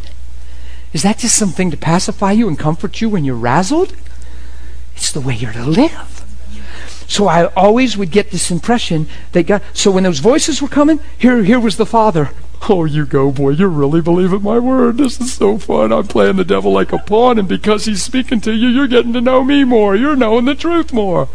He's not busting the devil in the chop, saying, shut up and stop talking to my kid like that. That's how we think. We're waiting for God to just bam, just bust him in the mouth. And God's sitting there letting him yak, yak, yak because I'm responding in truth, and the yak, yak, yak's taking me right to truth. And God's going, Oh, this is so fun. I love playing the devil like a fool. Thanks for believing, Dan. This is cool. My grace is on you. See, but we think it's a problem because I'm hearing junk. It's only a problem if I don't have the weapon of my warfare established, casting down every lie with truth. Oh. Every what? Every thought captive, bringing it into the obedience of Christ. It's every thing that raises above the Second Corinthians verse 10 or chapter 10 it says everything that rises above the knowledge of God everything that says you are what you are apart from Christ or that you're going to go through or anything that's apart from Christ everything that's above the knowledge of God concerning your life you cast it down by bringing it captive and into obedience according to Christ what's that mean you yell at it you curse at it you tell it why it doesn't have power no you proclaim truth. And you see through a clear eye and you declare Him. So when you're hearing yak, yak, yak, and it's not your heart, I love you, Holy Spirit. You're amazing. You're my best friend. Now I'm building relationship and revelation of Holy Spirit and learning how to never live by feelings, impressions, thoughts, but to live out of my heart because my heart says, I love you. Do I need delivered? Do I need somebody to slap oil on my head and cast the devil out of my head? I didn't have a devil. I have Jesus. I had a lying, trying spirit coming to try to rob my identity short because he's believing that we don't know who we are. He's believing if we can keep ourselves from knowing who we are, we'll surely never know who He is. And then we'll never defeat Him. So he's trying to keep us muddy and foggy so we never see the truth of who he is and who we've become. So I'm hungry and I'm growing, so yak, yak, yak, trying to get me like I got some hidden issue and I got some defiled heart and I'm not really sincere. When I look inside, and it makes me cry to think that because all I know is I love God. Who's ever felt that way and you were being lied to in your mind, but yet you felt like, but I love God. And, and then you feel like you need ministry. You, you need to rise up and declare your love for God all the more. I really love you. Yak, yak, yak, yak, yak. Oh, you're amazing to me. See? So God's sitting there going like this. And He's letting the whole thing unravel. Because am I a man with a problem? I'm a man with a heart change, a covenant, a God. I'm a man with a promise. Do you get it?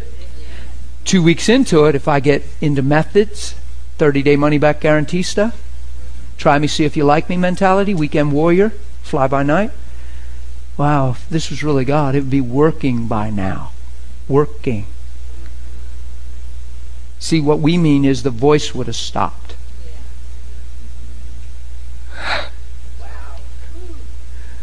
This would be so. We're doing it just to get superficial evidence, or, or, or just surface evidence.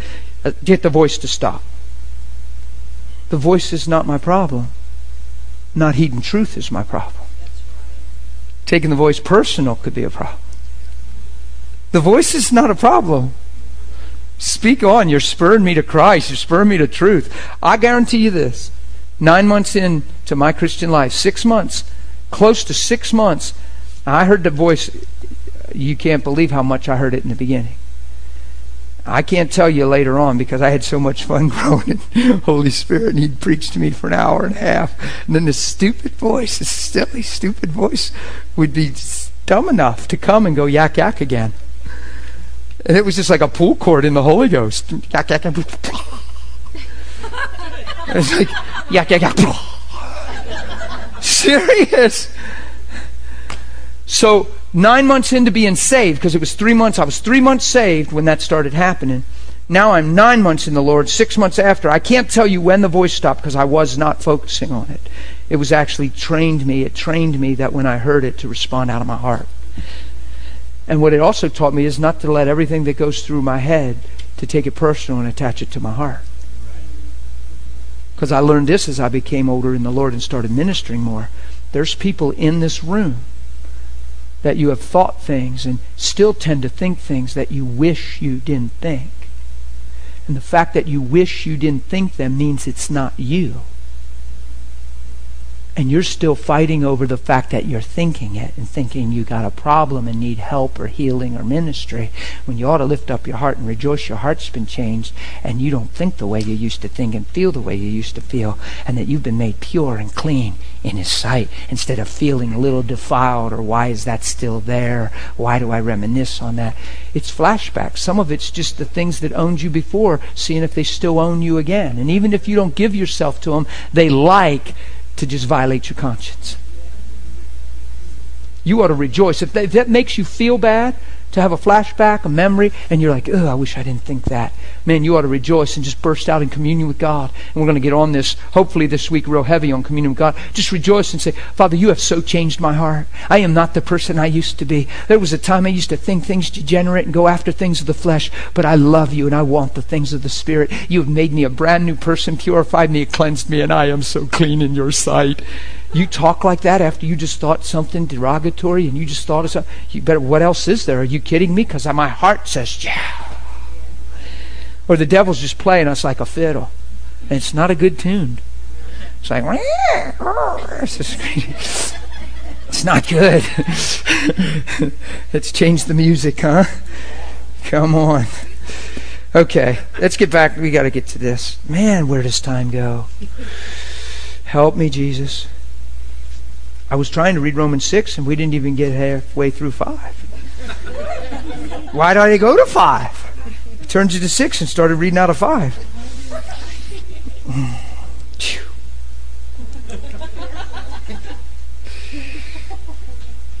Do you see Do you see why we read in 5? Because in verse 2 it tells you to rejoice in the hope of the glory of God. In verse 11 it says you rejoice because through Christ you've been reconciled. Now, the question would be to the body of Christ who has really taken the time to truly rejoice and stay in a place of good tidings of great joy because they've been made right with God? Sounds like that's a key, a foundational key, doesn't it?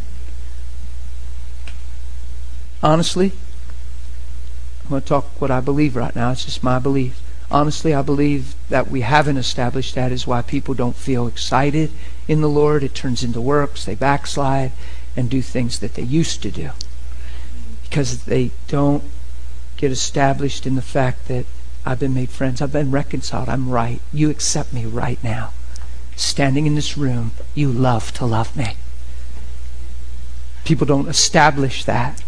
And then they don't walk in a reality and a revelation of God's love that literally, I believe, compels them through life. What compels you and drives the fuel in your tank is the love of God. Paul said, in 2 Corinthians 5, the love of Christ compels me. This beautiful thing called God's love for me is what motivates me and fuels me in life. That's what he's saying. Compels. Moves me forward. Motors me along. What motors you along, Paul? The love of God, 2 Corinthians 5. Why? Because I judge something. I've looked and I've viewed something through the Word. That if one man died, then we all died. And now that one man lives, and some of us live through him. And if we who died now live through him, we should no longer live for ourselves, but him that died, and therefore see no man any longer for face value according to the flesh, but for his potential and the reason this one died. So the cross itself has totally changed Paul's perspective in the motivation of love that it's his compelling every day to live and you think this isn't some fresh big deal, it is huge. That's why you take weeks on this just this topic and never end and just keep going because it's something you keep alive every day in you. It's not a, a, a not just a school that you're going through to get a grade. Oh, I took that course. No, it's a life lesson. Like like okay. Do you think that I am really excited about what I'm telling you? Do you think I do that to keep your attention? Or do you think I'm really excited about what I'm telling you? Okay. Like a little bit, right? Okay. Now, do you think that I just got saved yesterday?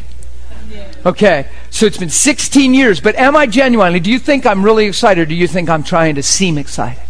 Or do you think I'm really excited? Now, watch. So this revelation isn't just fresh every day, it gets fresher. It's actually bigger. It's the same truth more revealed. We're so busy. It's, it's not, it's, it's, we're like, give me some new word, brother. I want a fresh word. No, become the word you've heard. I mean, serious. It's like, serious? I want a fresh word, brother. I'm giving you a fresh word. This morning is fresh mercy and fresh grace and fresh mercy this morning over your life. Psalm says, new mercy, new mercy, and new grace every day. It's fresh and new. His love is just shining on me, and I see it clearer. So it's the same truth, bigger. Oh. Did you get it? Oh. Hey, Destiny, on the way here, we were playing a song. It's a, I, I ought to come, I ought to bring it in and play it. It's, it's an identity song. It's a girl singing. She's holy, righteous, blameless. She's perfect in His sight. She's irreplaceable. And I'm like, oh. I said, I don't know if everybody can sing that song, but it would be good. And I said to Destiny, I said, I'm so cool singing that song. I said, I'm gonna, I could put on a little fairy costume and just dance in front of the church. I said, better yet, get your daddy to do that. She said, oh my God. I said, I could see him. I said, holy blameless. It's my little granddaughter's favorite song. When, when she gets in my truck, she, she loves getting in my truck because she wants to pop in that CD. Drive with Grandpa. And as soon as we get in the CD and I turn on, or get in the truck and I turn on, she reaches and she puts it on number two, no matter what CD's on. I say, honey, that's that's not the CD. I know what you're doing, but that's the different CD, honey. She says, Can you put that one in? She's five and a half. I said, You better believe I can. And she's like, She's like, she's bouncing. So I put it in, and she can't wait to hit it to two. And then when she hits it to two, she sees two come on. She sits back and she waits for the identity thing to come on. Because I told her it's a little princess song. It's it's how God sees her, and it's what God's singing over her. And it's and I said this girl on the song, she's believing it, and she's singing it back. She's saying that's who she is to the Lord. She's precious and beautiful and holy and blameless. And and and you should see her. She's only five and a half, and she'll hit it, and as soon as it's over, she'll hit it right back to two again. And then she'll sit there, and then she'll look, she'll turn her head out this way out the window, and she'll sing along. It's so fun because she's five and a half and she's seeing that that's the way to see that God sees. and it helps her see what's wrong with me.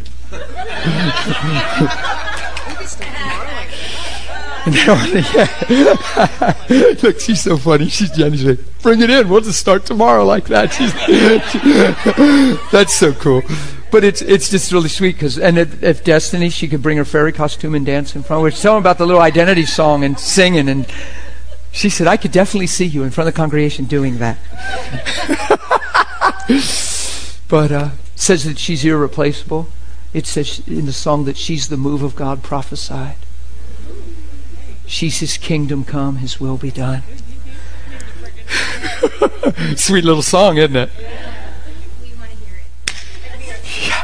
I've been, what do you mean you want to hear it? I've been singing the song to you all week. all week I've been singing the song.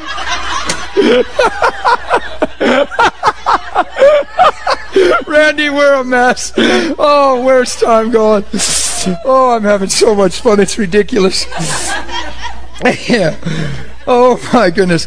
So so look, I'm not trying to be redundant. I want you to see that the Bible is believing and expecting God is pulling you in a position to where you're rejoicing in the fact that you're a friend to God. You're made right to God. I'm not, I'm not trying to beat a dead horse. I'm, I'm, I'm proclaiming something that's very alive. If, if I can't start with first things first and get rooted and grounded in love, then I'll be a seed that's sown on rocky soil, no depth of heart, no depth of earth and you receive your answer immediately and you go, Oh, I know that's yeah. And you leave church in the heat of the day comes the pressures of life.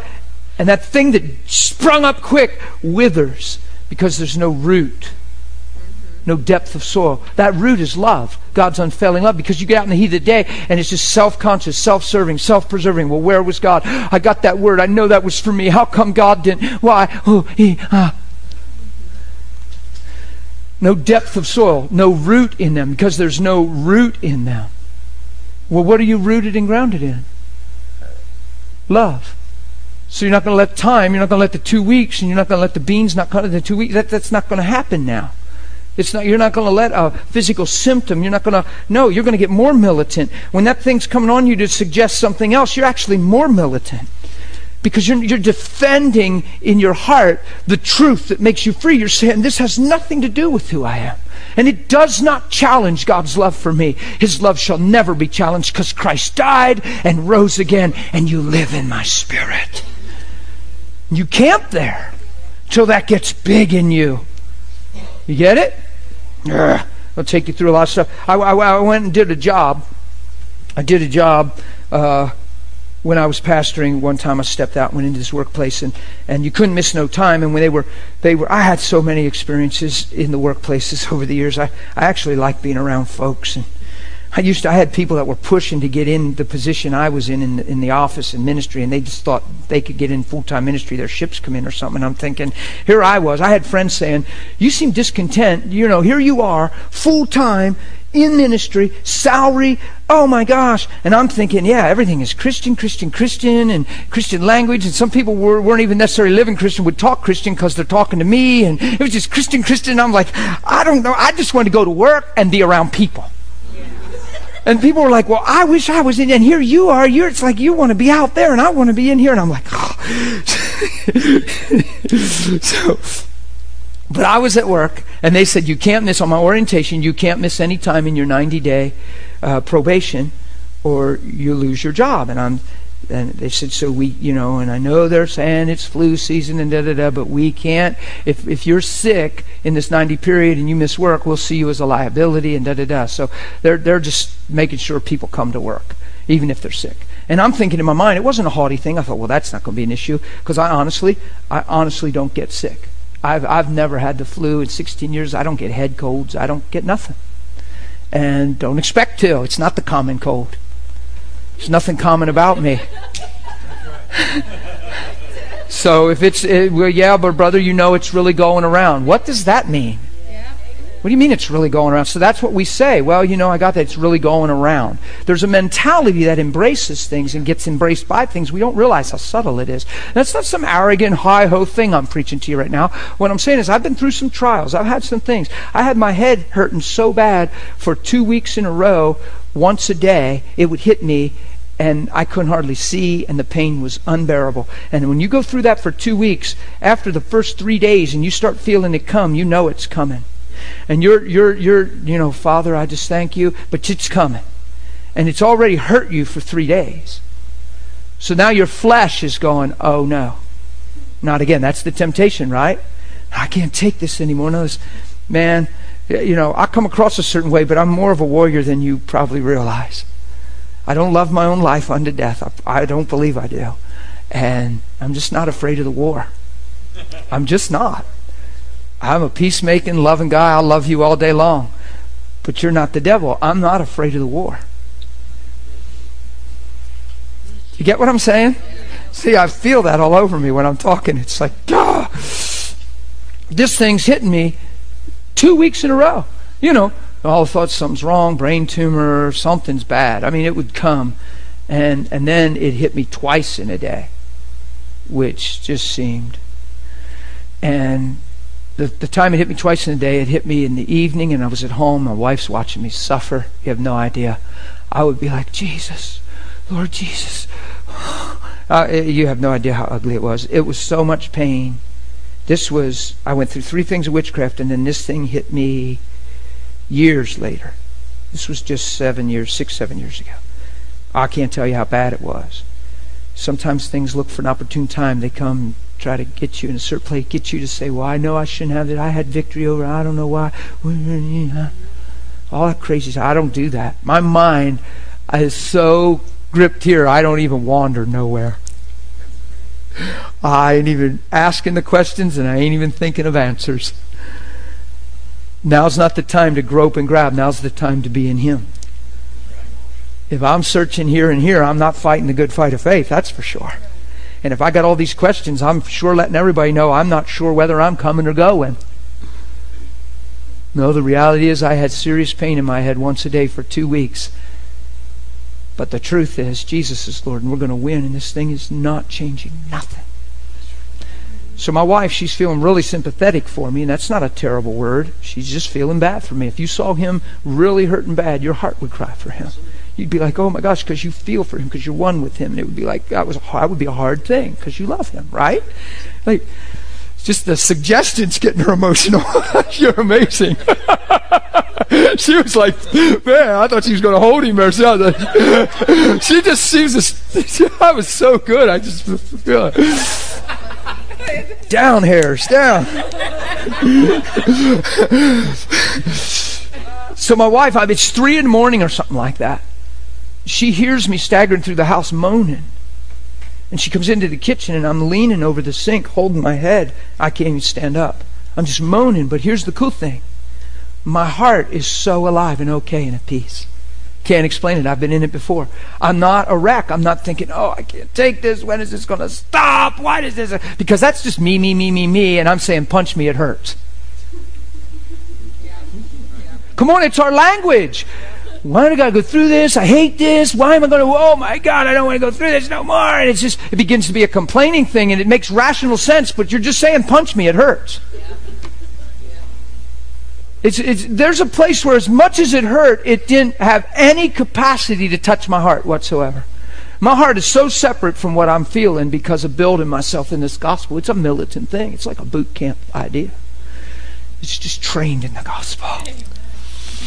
Yeah, you don't wait for war to train, you train, and when war comes, you're ready.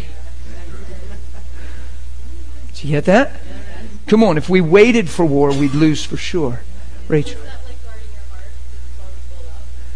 It's there. I don't even have to guard my heart in this area. It's it's an established precept. But there's a guarding your heart with truth, of course. There's a guarding your heart if you get tempted with. Diff- we all have the ability to think things negative, think things contrary to truth, even though our hearts are sincere and there's things established. So guarding your heart is just keeping sure your heart's in agreement with truth and not letting any rightness come in to give you permission to be less than who He is. So that's a good thing. She said, "Is that not like you don't have to guard your heart? It's just already there." In this area, yeah, Rachel, that wasn't a. I didn't have to do a conscious protect my heart thing because you can get established in truth. You see what I'm saying? But guarding your heart is, okay, out of the blue, somebody does something totally unexpected. And, and, and, and all of a sudden you say, I can't believe they did that. And you start thinking on it way deeper than you're even to consider. And I can't believe they did that. And after all they said, now you remember on promise, and now it's broken. And oh my God, next thing you know, you don't know who you can trust because if I couldn't trust them, I couldn't trust everybody. That is not guarding your heart. that is running your mind to the detriment of your life and everybody around you. And now you have 10 reasons why you're hurt. Serious. But no, in this situation, I'm, I'm leaning over the sink. It's so fun for me. I'm leaning over the sink and my, my wife, she, she flips the little light on and she's, honey, oh my gosh. And she wants to cry. She's rubbing my shoulder. And I'm just I'm in trouble, it seems, to her eyes. To the flesh, it probably looked like I was in serious trouble. People that love you don't do well in those situations because we're more sentimental than spirit filled, led. It's not a bad thing. I'm just saying. We're like, oh no. So she says, honey, she says, what is going on? How long is this going to keep happening? I can't stand watching you. You're in so much pain. How long is this going to happen? I don't remember the quote, but just the concept. I remember chuckling, chuckling out of my heart, chuckling. Oh, I was in so much pain, it was ridiculous. but out of my heart, chuckling, and I said, Don't you understand, sweetheart? That's not the question. It's not about how long and how long is this going to happen. It's not about that. It's about who I am and who I am in Him. It's about that not ever being able to change. And that's what wins. My life is not my own. And you just can't hurt me or touch me or something like that. And I sat up saying that. And when I said that, it was like, that was the victory. That was the whole concept. Satan was trying to get me off of that, and I can't come off of that. It's not about, yeah, but if you were in faith, then why are you hurt? It's always about the soup, the, the, the, the, superficial idea of, of just the natural. What yeah, but we're always caught up with the pain. But then why two weeks? Well, how come? Well, why isn't God delivering? Well, there has to be a stronghold. Well, there has to be a root. Well, there has to be. Wonder if in this process God is cultivating and growing something in me and, and, and revealing, like through fire, precious gold that's proved and tested to the praise and honor of glory of Jesus Christ at the revelation of Him. Wonder if the trial is perfecting something and God's not even backing off the trial. He's just sitting there watching me do what He's put me in position to do and come out with a greater revelation than I ever had before. When I said that about it's it's about who I am and I sat up, I remember the pain started backing off and this boldness and this like a fire came up my belly. It happened the one time with the witchcraft when I went ballistic. And I said, Don't you realize, Kimmy, this whole thing makes me untouchable. It's not about me being touched. It makes me untouchable. And I started to proclaim truth, and it was like an explosion. It was like somebody put a stick of dynamite in my ear, went, and I'm telling you, that thing blasted out of me. I was so crystal clear, I didn't feel like I had hurt even one day. I was so full of the Spirit of God and so sure that He was Lord and that my life is His. I was like a madman. And it was like that thing took me to a, some of the stuff you see come on me when I'm preaching the passion. It's because of all those things. See, if you, if, see, you can tell people have been through fire when there's that passion in their eye. When, when you can hear it's coming out of their heart because they know it. I'm not preaching philosophy to you. I'm not preaching a theory.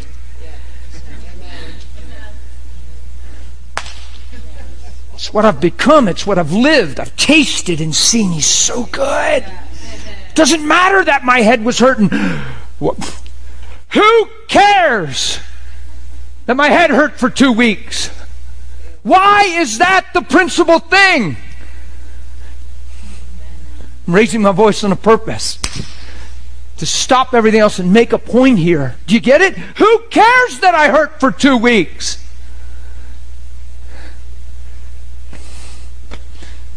It took me to a great thing. Is that giving myself permission to be pummeled? No. It's not making big what's not big. It's making not, it's not letting get so big what's not really the issue. Right. The pain in my head wasn't the issue. What it was going after is the issue. Yes. Yeah. Yes. Amen. What it was trying to uproot is the issue. But if we're so self-serving and self-loving and self-imposed and self, the pain matters so much. It isn't about the pain two weeks into it. It's about the principle of the thing and what this thing is after and what you have no permission to get from me because it came from him. And I'm going to hold on even if I die. I can't die. Do you get what I'm saying? You got to get that militant. Now that's militant. And that's not afraid then. And it's never about your pain. It's about your heart. When I had that witchcraft thing, I'm telling you, That thing was real. And it felt like I was dying. And I was so not even moved by that.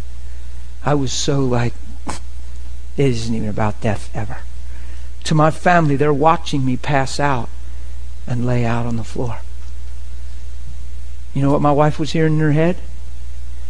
Dan, or Kim, your husband Dan is so bullheaded and stubborn that he'll lay here and die in front of you and the kids before he goes and gets help. That's what she was hearing.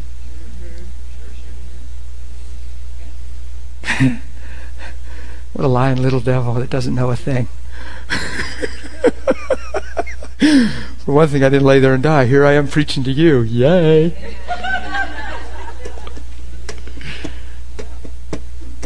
Knew it was witchcraft. I didn't need 911. I knew it was witchcraft. The Lord showed me what it was. There was stuff going on. It was witchcraft. I don't need anything but Jesus. You could say, well, diabetes is witchcraft. Don't take your insulin. No, see, if there's if, there, if you're taking something and you're in faith and you're but you're separating yourself from that and you're growing in identity and walking in healing, that's great. But when I know it's a demon spirit grabbing me, doing something, and they can't even physically identify it, and it's demonic, I don't need 911. Mm-hmm. I have everything I need. So I just stood my ground, and I and, and I had every Christian telling me I was in spiritual pride. I had, I had no one in my life understood and locked arms with me, which is okay. But isn't it amazing how many responses we have without the truth? My heart got imposed on so many times. Well, you're just in spiritual pride. You're ashamed to go to the doctor because you preach so passionate and so unlimited that if you go to the doctor, you don't want that on your resume and you just don't know how to preach through that experience. And I never even thought of any of that stuff, but everybody else was thinking that stuff. I'm like, what? Wasn't in my heart until now. Now I'm thinking about it and I'm thinking, no, that's silly. No, my simple thought was, this is the devil Jesus already won. Let me fight the good fight and we'll win. That was just simple to me. Leave it at that. This is the devil. Jesus is Lord and I'm in him. We'll win. Yeah, I know it looks ugly. It doesn't matter. It's not always pretty, but it is in the end. You come out with a more knowing than before. It's not pretty all the time. If you get your eyes on that, if you get your eyes on the garden and the beans that aren't sprouting, it's not always pretty. It's not what you envisioned. And you go through a season where you can't see what you see. That's what makes it faith. You follow me? That day that I was laying there, felt like I was dying. You know what went through my head? Dan, you're such a great believer. You're such a noble man. You really do live this gospel. Sounded like I was getting a pat on the back. But you do not have to suffer like this. Enough is enough. You don't need this kind of pain. It doesn't change anything if you go get help. You can just go get help. It started to begin to be a doctor thing and a hospital thing and all the things the people were saying. It started to be, and my wife, he's going to die in front of you and the kids if he doesn't get help. Now, that voice wasn't applauding me like it was me, so it probably wasn't God, huh? So it's playing on the emotion of my wife. Your husband's so bullheaded and stubborn, he's going to die in front of. So it's a self-serving thought full of sentiment that the, almost the whole world and three quarters of the church would back up.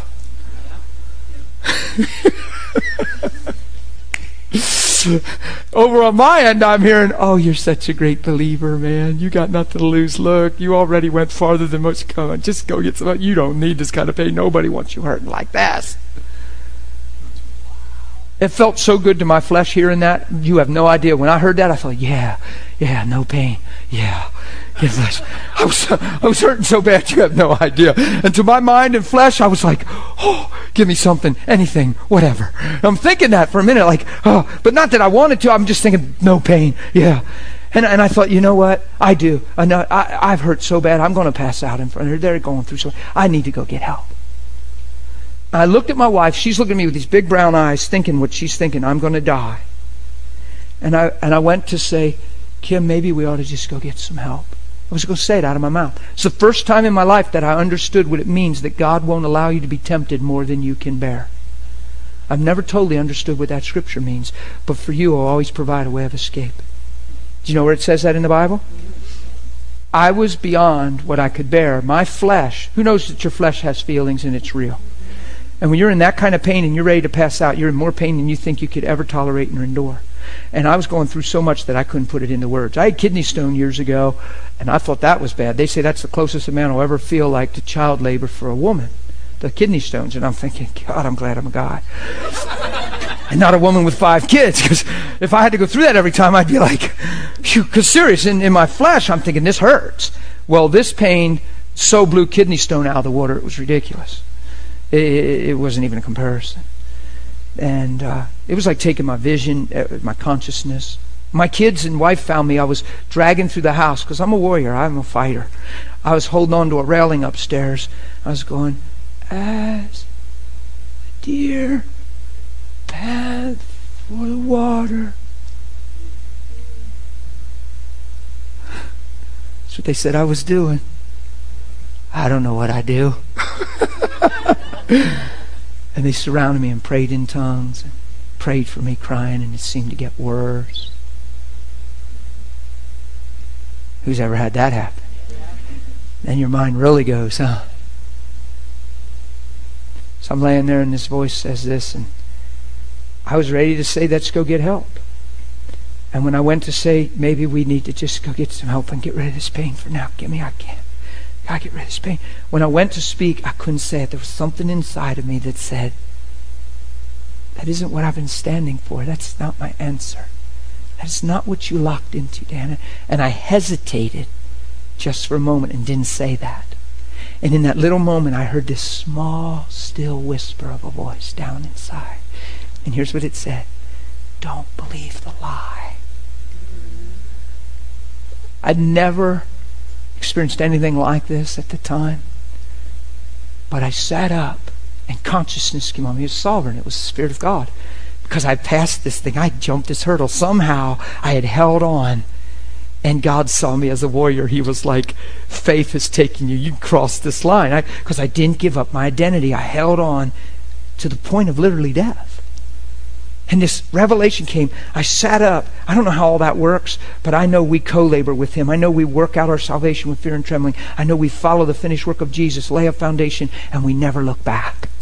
That's what I was in the process of. I sat up and I said out loud. When you hear Holy Spirit, it's good to say what He says.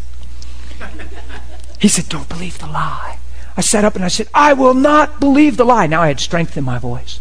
Well, I couldn't even lift my arm. My arm, what was this arm? I couldn't even lift my arm. My arm was so in so much pain in my body that I couldn't even move my arm. Guys, this thing was so intense that I had my kids. I got this bright idea that if my kids would raise my hand like they did Moses's in the battle, that we would win. It works. It sounded cool and prophetic. Cost my poor kids big time. They were like uh, 12 and 7 And I'm screaming at them, passionately lift my hand. And when they move my hand four inches, I'm screaming like they're killing me. And they don't want to hurt daddy anymore. And I'm saying, it's okay, lift it. Ah! Ah! You have no idea. It was so dramatic. Ah! And they're like, Daddy! I said, it's okay. Jesus is Lord. Lift my arm, kids. And they got my arm up high, and I said, yes. And I lifted my arm and said, it's not works. I said, ah, even as Moses in the battle, when Aaron and Hur lifted his hands, God, I will worship you. It sounds so noble. It's, you'd think God would just come and say, ha ha, good boy.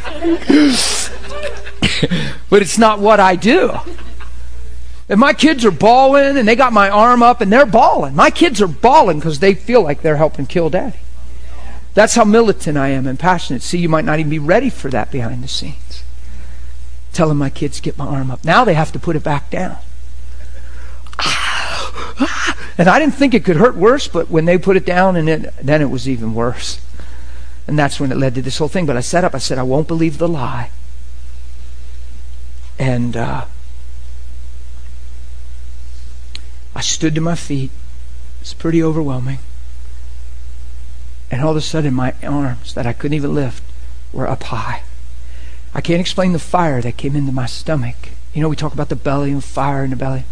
Oh, it was fire.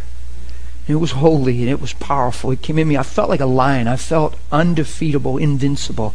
I must have felt a glimmer of what God lives in every day. He's Almighty God. he fears nothing. And yet He's perfect love. He's not some arrogant, power surging, need of attention. He's not weird and twisted. He's all powerful and perfect love. Oh, what a blend. That's my dad. My dad is all powerful and perfect love.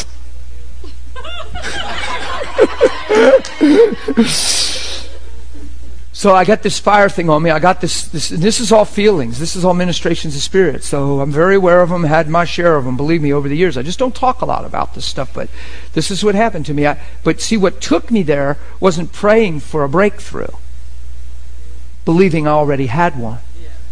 The stone's already rolled away. And the breakthrough for me is not loving my own life unto death, and it's not about the pain. It's about the glory of the cross and the integrity of the gospel. I stood up and said, I will not believe the lie. And I stood up and I raised my hands real high. And I started to speak into the realm of the spirit because I knew this witchcraft thing had been tracking me, trying to get me whatever it tries to get you. Like this, What's next? Scared of it. I yelled out of my spirit. And I don't talk like this. This isn't my way of talking. I, kn- I know it was just, I got overtaken. It's the time I told you earlier. If there was any time I ever had, wished I had on tape, it was these next 10 minutes. That's when the crystal waterfall, this is the time when the ceiling opened and the water poured on me. But I said this out of my mouth. I said, I, I had my eyes wide open, my hands raised, and I'm like, I mean, I can't even tell you, I felt like a warrior. I felt absolutely invincible. And I yelled and I said, How long will you? Like an uncircumcised Philistine. I didn't know who I was talking to, but I knew I was talking to something. I said, How long will you, you uncircumcised Philistine, stand in the field of my life and hurl threats at a child of the living God?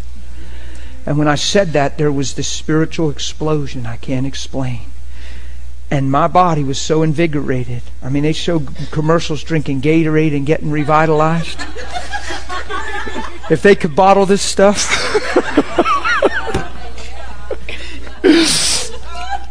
Swim this waterfall. I mean, if I could have just had some bottles. just just standing there, and, and I had my eyes open, and that's when I looked up, and that's this waterfall came on me. It was just ridiculously amazing because God is my Father. And when I stood off the floor, that's when I preached the revelation of Christ. But I addressed that thing. How long will you stand in the field of my life and hurl threats. Every assault to your life is a threat. It's saying you're not who you say you are, you'll never be who you say you are, the gospel's not true. Every adversity to your life is suggesting something contrary to truth. And believing you'll take it personal and bite the bait through lack of knowledge. Every assault has that attached to it. But every assault by God is designed to take you to a higher place and be more like Christ than you've ever been in your life. So your trouble is not your trouble. He said, I'll be with you. Pastor Don preached the other week. So I'll be with him in time of trouble. It didn't say I'll keep him from trouble. I'll be with him in trouble. What's changing just because my head's hurting? What's changed? Is the stone still rolled away? Is Christ still mediating? Is the Spirit of God still in me? Then that's my battle point. And if I let those things change who I am, I won't walk in the glory of what He's accomplished. That's why the just live by. And if you don't settle first, see how this all ties up? Right at quit time watch if you don't rejoice in the fact and get established in the fact that you've been reconciled, you'll let all these things question where that reconciliation even is. You follow me? And you'll compare this to this that's already done. That's why I'm taking so much time on some of these topics so that we're rooted, grounded in love.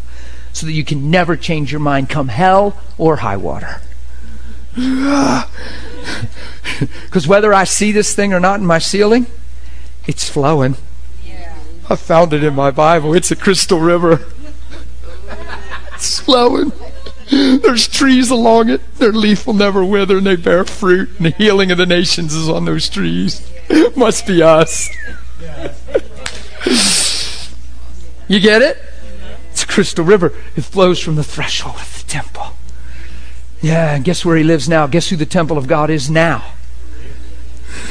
Guess where the river flows from? Out of our belly shall flow rivers of living water.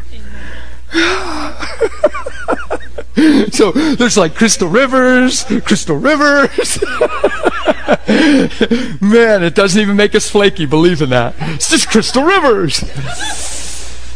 It's real. It's the Spirit of God, the glory of God, and goodness of God. Amen? I didn't touch nothing today. but I was gonna. So I know we can come back tomorrow and pick up somewhere. This is school. Romans 6, and we didn't read any of that. You know what's cool? Serious, you hear me say it all the time. Tomorrow, when we open our Bibles, Romans 6 will be there. And you know what else is cool? It'll say the same thing tomorrow that it said today. There's a truth to that.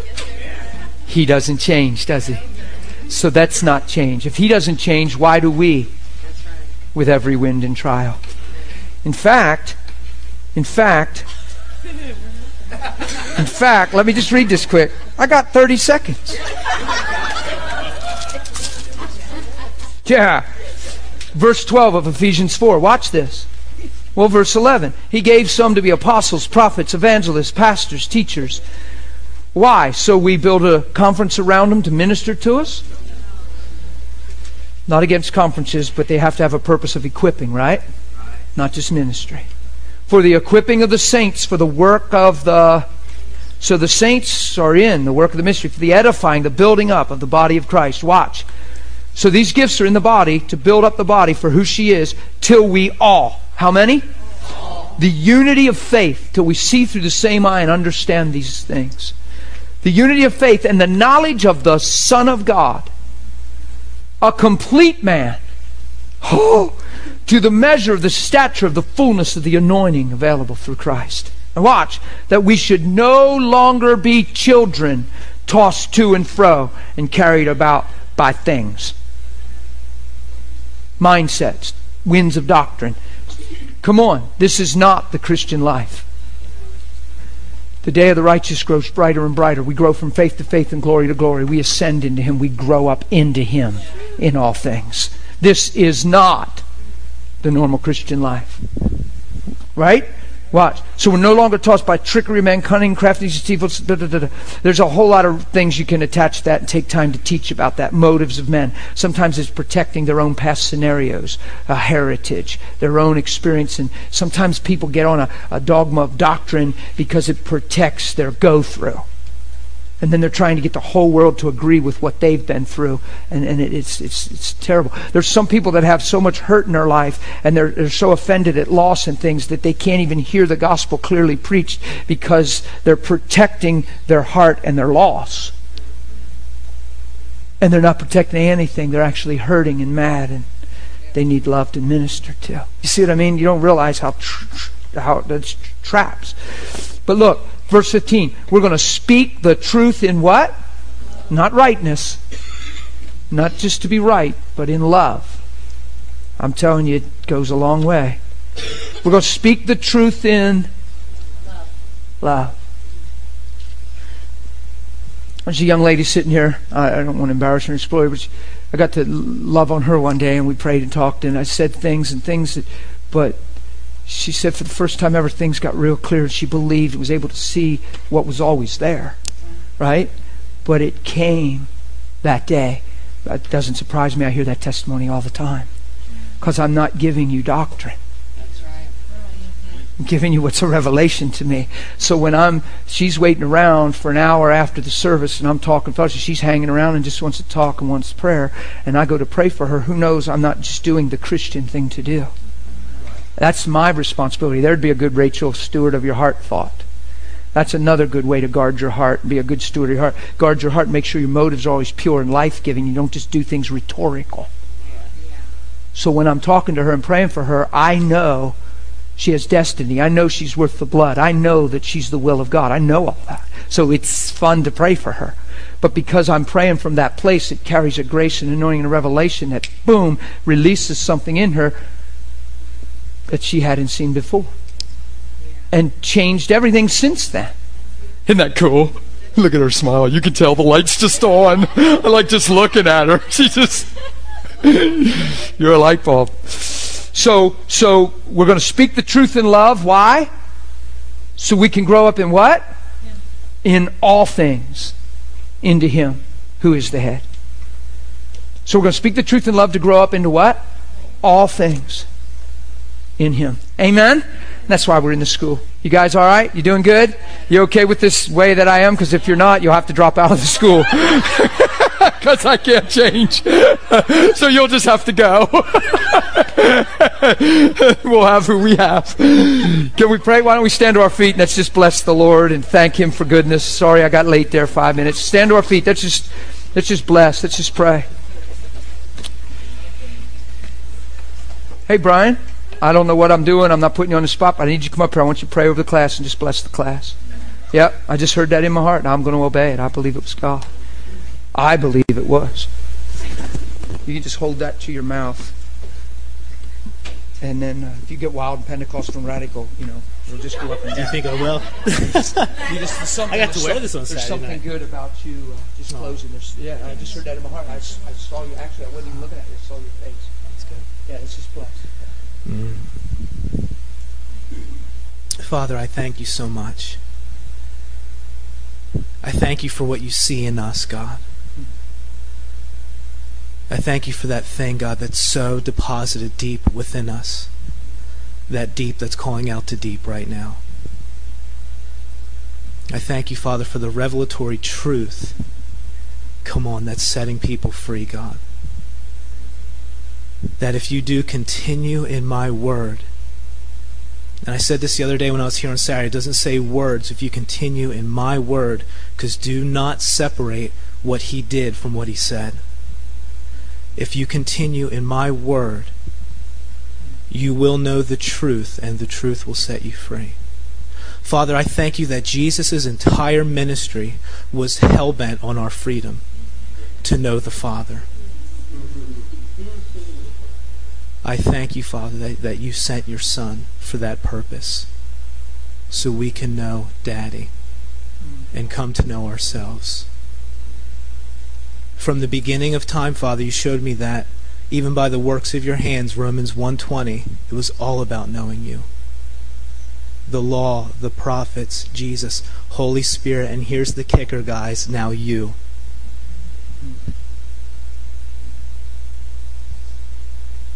Thank you, Father, for, as Dan was saying, putting your spirit back in us to manifest the truth. Father, I just, as Dan said, God, I bless this class. I bless the journey each and every person is on.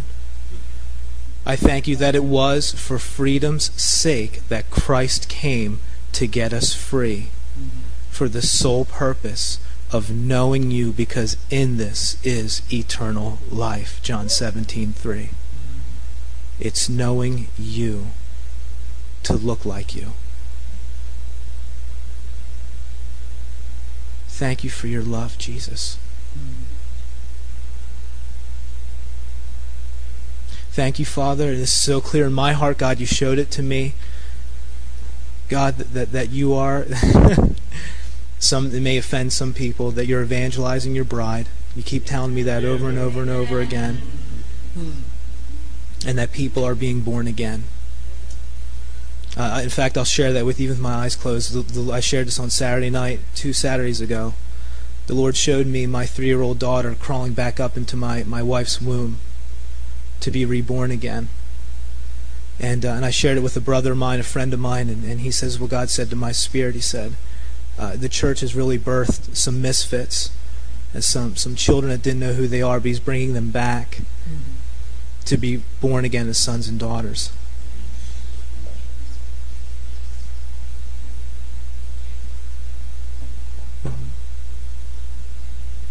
Thank you, Father. We do bless your name, Holy Spirit. We bless, we bless you, God. I bless this class, Father. I do. I ask and pray that they continue to grow in the knowledge, Lord, of the love that you have for him. And, and this was in my spirit as, as Dan was sharing 2 Corinthians 5 14 through 21. Essentially, God, you said to me, that's the ministry, Brian, of the saints. That's it. That's the key. And my Bible says the love of Christ controls me.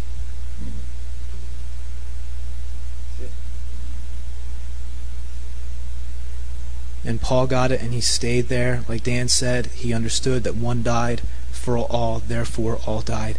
And that chapter ends with He who knew no sin became sin on my behalf so that I might become the righteousness of God in Him. And like we said last week, you're already clean because the word I have spoken to you. And if He said it, it's a done deal. Make that explode in the depths of our spirits, God.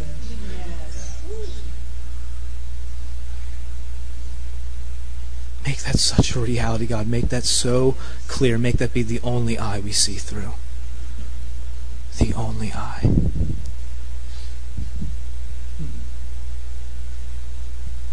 So that when life does squeeze, like Dan says, Christ comes out. So we just say thank you for this school. We say thank you for Dan. We say thank you, God, for the work of God in his life, what you continue to do through him and what you're doing in each and every one of us, and that through your Son, you said, You're worthy. Thank you, Father, for abolishing the lie and allowing truth, Father, to finally be established. In Jesus' name, your mighty name. Amen. I want everybody to participate. This is sound controlling, but I want you to do this.